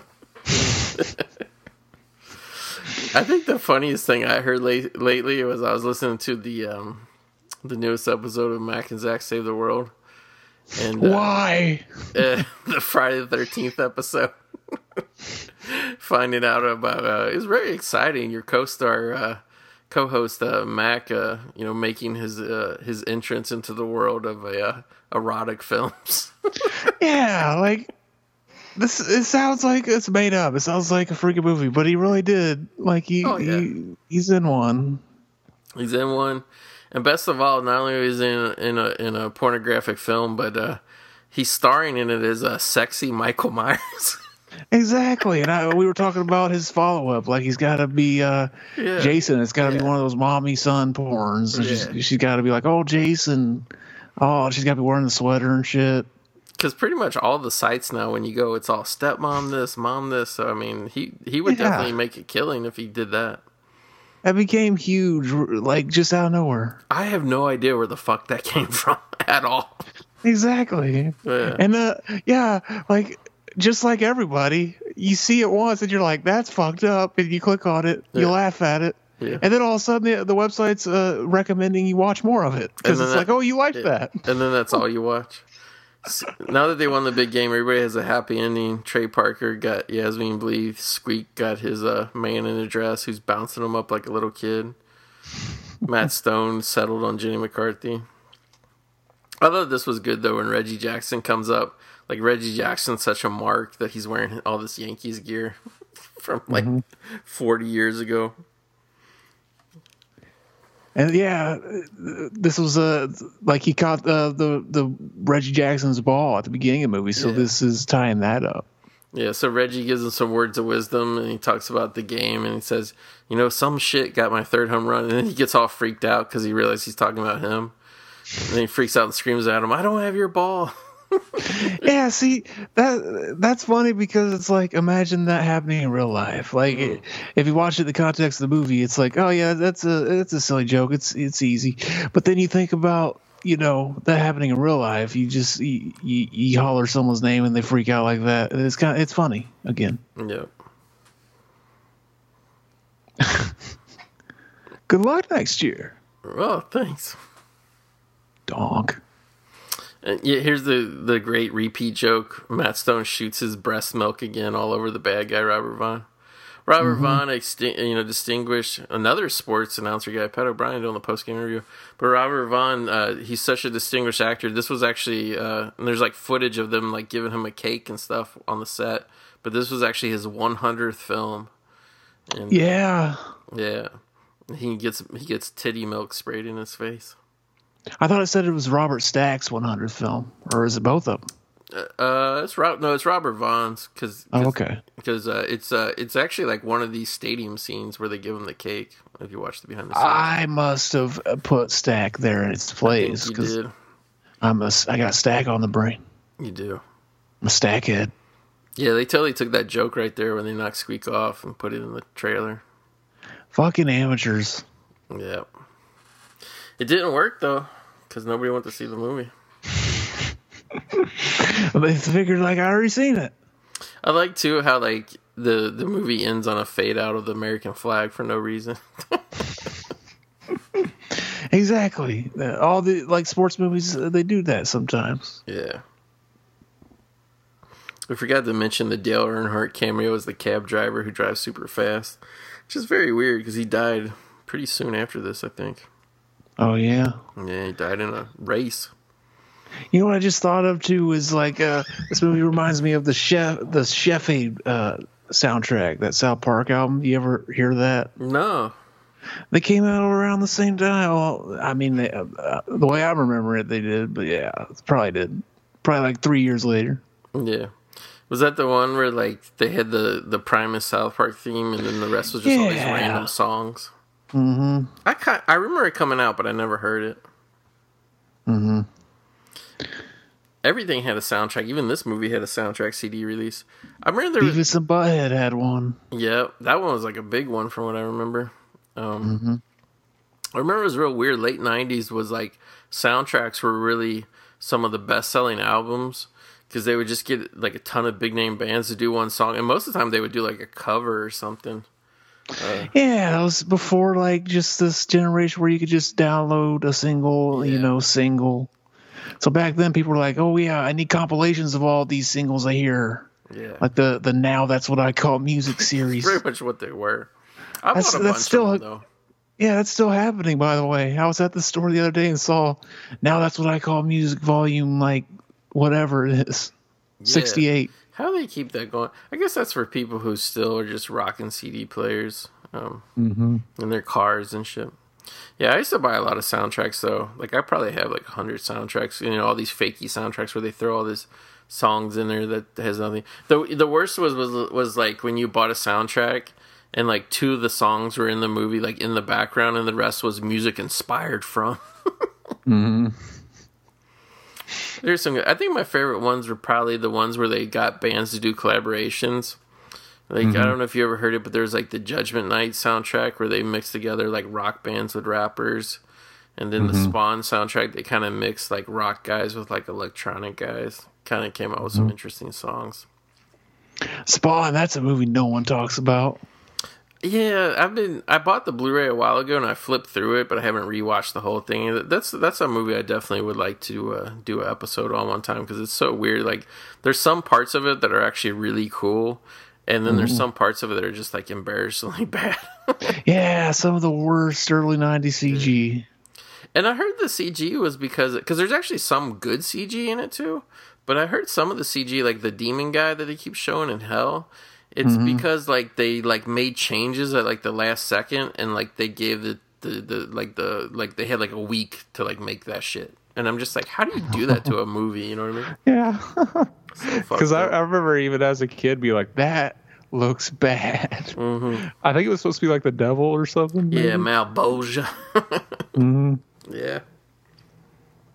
He looked like a fucking. Uh, he looked like the fucking Taco Bell dog, like He with did. some shit, shitty CGI on him. Like it was so bad, and it was like his mouth wouldn't even move and shit. Hell yeah! See, imagine if they remade Beverly Hills Chihuahua with that CGI. That'd be amazing. It would be amazing. We probably would be, have already covered that film if they would have made that. Hell yeah! I gotta say, man, just even looking at the cover of this movie, the poster, whatever, like this movie, like, and it's not even like a movie I'm so like was a big part of my life or anything. Like I literally saw it once when it came out, and then I saw it a few years ago somewhere. I either I rented it or something, and then you know I bought this Blu-ray. So I probably have only seen this movie probably only four times in my life.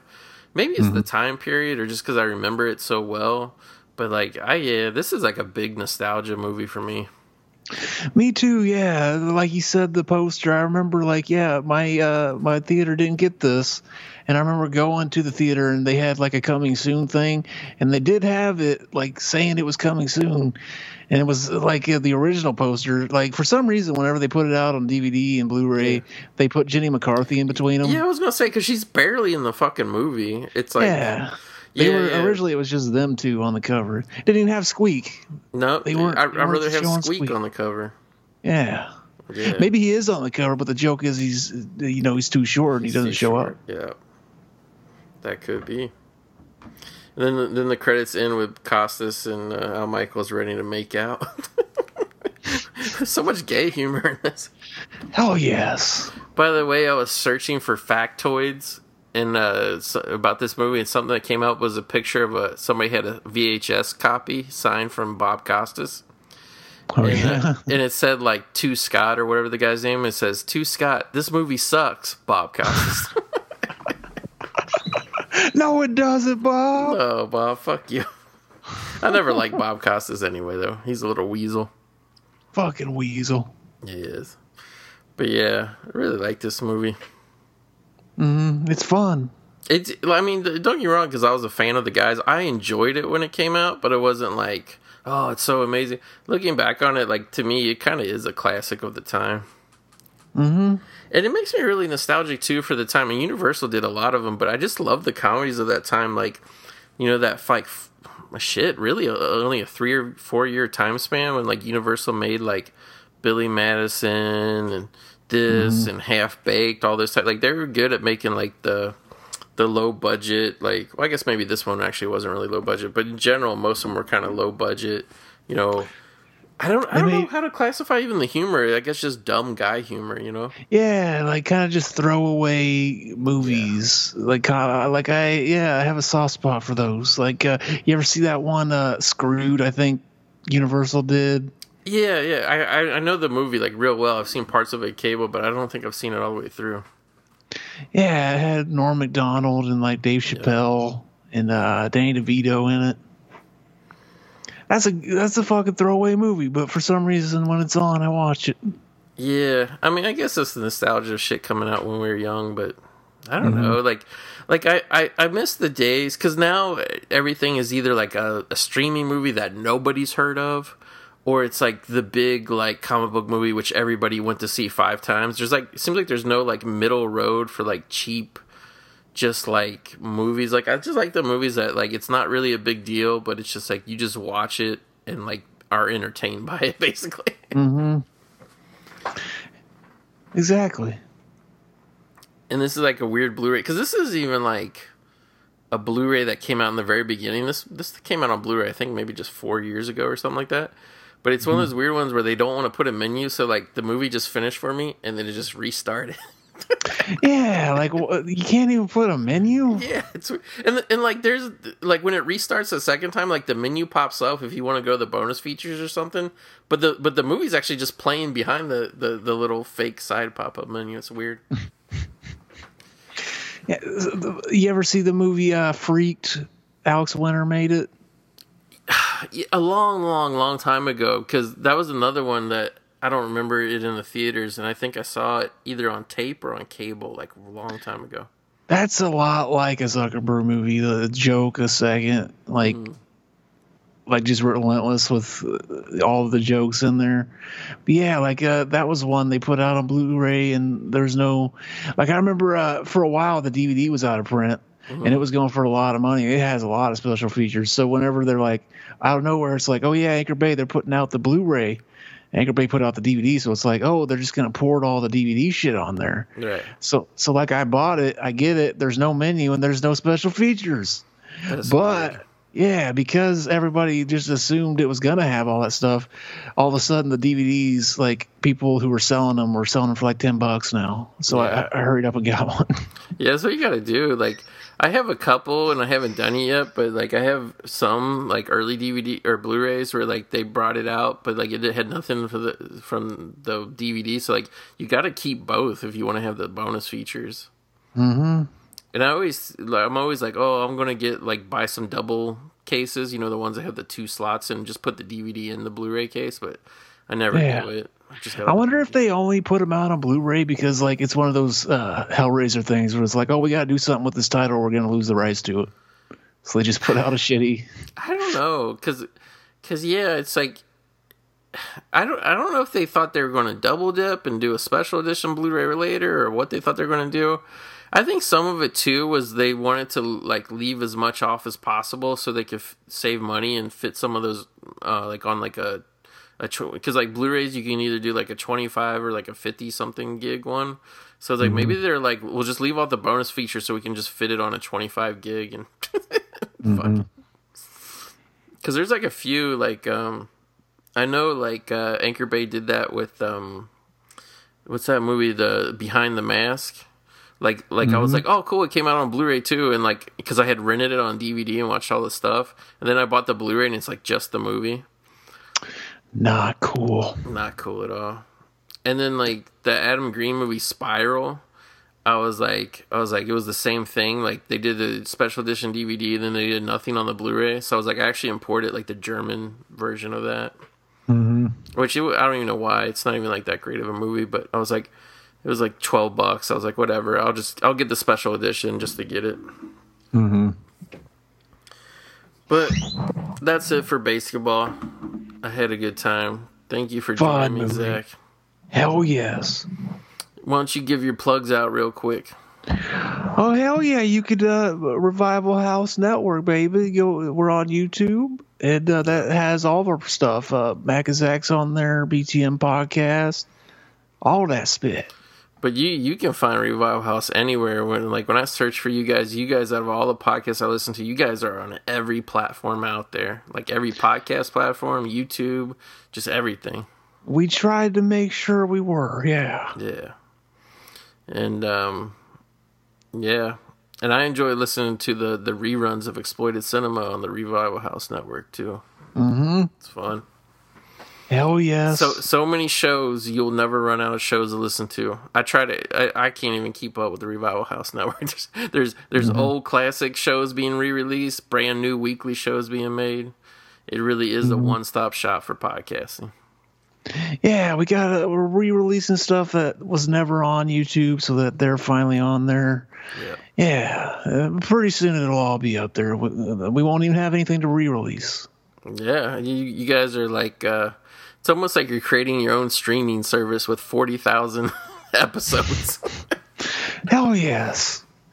Does that ever become a problem for you guys like having to host it or whatever because you got so many episodes or Not yet. Not yet. Okay. Well, good thing. So I want to thank you for joining me, Zach. And like, I never do this either, but I want to throw it out there. Uh, anybody who listens to the show on a regular basis, if you could do us a favor and like leave us a review somewhere, like Apple Podcasts or something. Yeah, like there's two ways on there. I, I know that one you can um like just click one through five stars, or you could actually write some. I don't even care if you write something. Just click the stars because the more you, you you probably know this zach the more people rate stuff or comment on stuff like somehow it becomes more popular in the search engine or something mm-hmm. so yeah so just anything you guys could do to uh, leave a review anywhere about the show I greatly appreciate it. And the reason I'm saying this is I think we have like 28 ratings on iTunes. If we could get to 30 ratings, oh, that'd be sweet.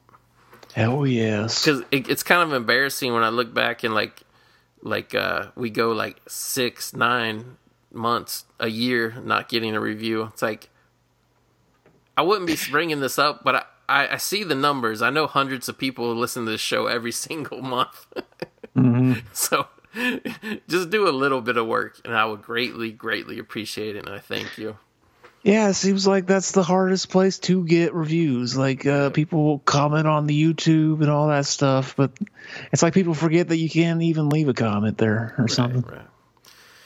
But yeah, so I want to thank you for joining me again, Zach, and I also want to thank you for uh, putting this movie on your list of favorite movies so we could do it. So Hell yes, anytime, baby. Our March Madness episode, even though there's no March Madness this year. mm-hmm. The only March See, Madness is not all of the sports were canceled this time, No, no, basketball still kept going. and you could thank us for it. Exactly. We're keeping sports alive in America. Speaking of which, I don't want to talk too much about this, but don't you think it's funny that when everybody got shut down and sent home, do you see all these weirdos who crawled out of like nowhere? I mean, I'm not very active. I do one episode a month. People know that. But like, there's a lot of people who hadn't made a podcast in five years. I saw coming out doing Facebook Live broadcasts saying, I just want to entertain you folks who are all at home. Hell yes. See, see, like Revival House is entertaining you, but they're also entertaining you. Like for the last ten years, you guys are always entertaining. But, Hell yeah. but these people are like, I hadn't done a show or anything or a YouTube video in, in four years, but here I am now, just to entertain all you people. I found that like a little slimy, to be honest with you. Crazy, yeah. like trying to cash in, like thinking, well, well, nobody watched my shit before, or listened to my shit before, but now I can cash in, become famous during this, whatever it ends up being, eight week shutdown of society. Hmm. Anyway, Oh yeah. Thanks again, Zach. Thank you, Trey Parker, Matt Stone, Zuckerberg Brothers, for keeping sports alive in America. And we'll see all you crazed retro movie lovers next time in the movie graveyard.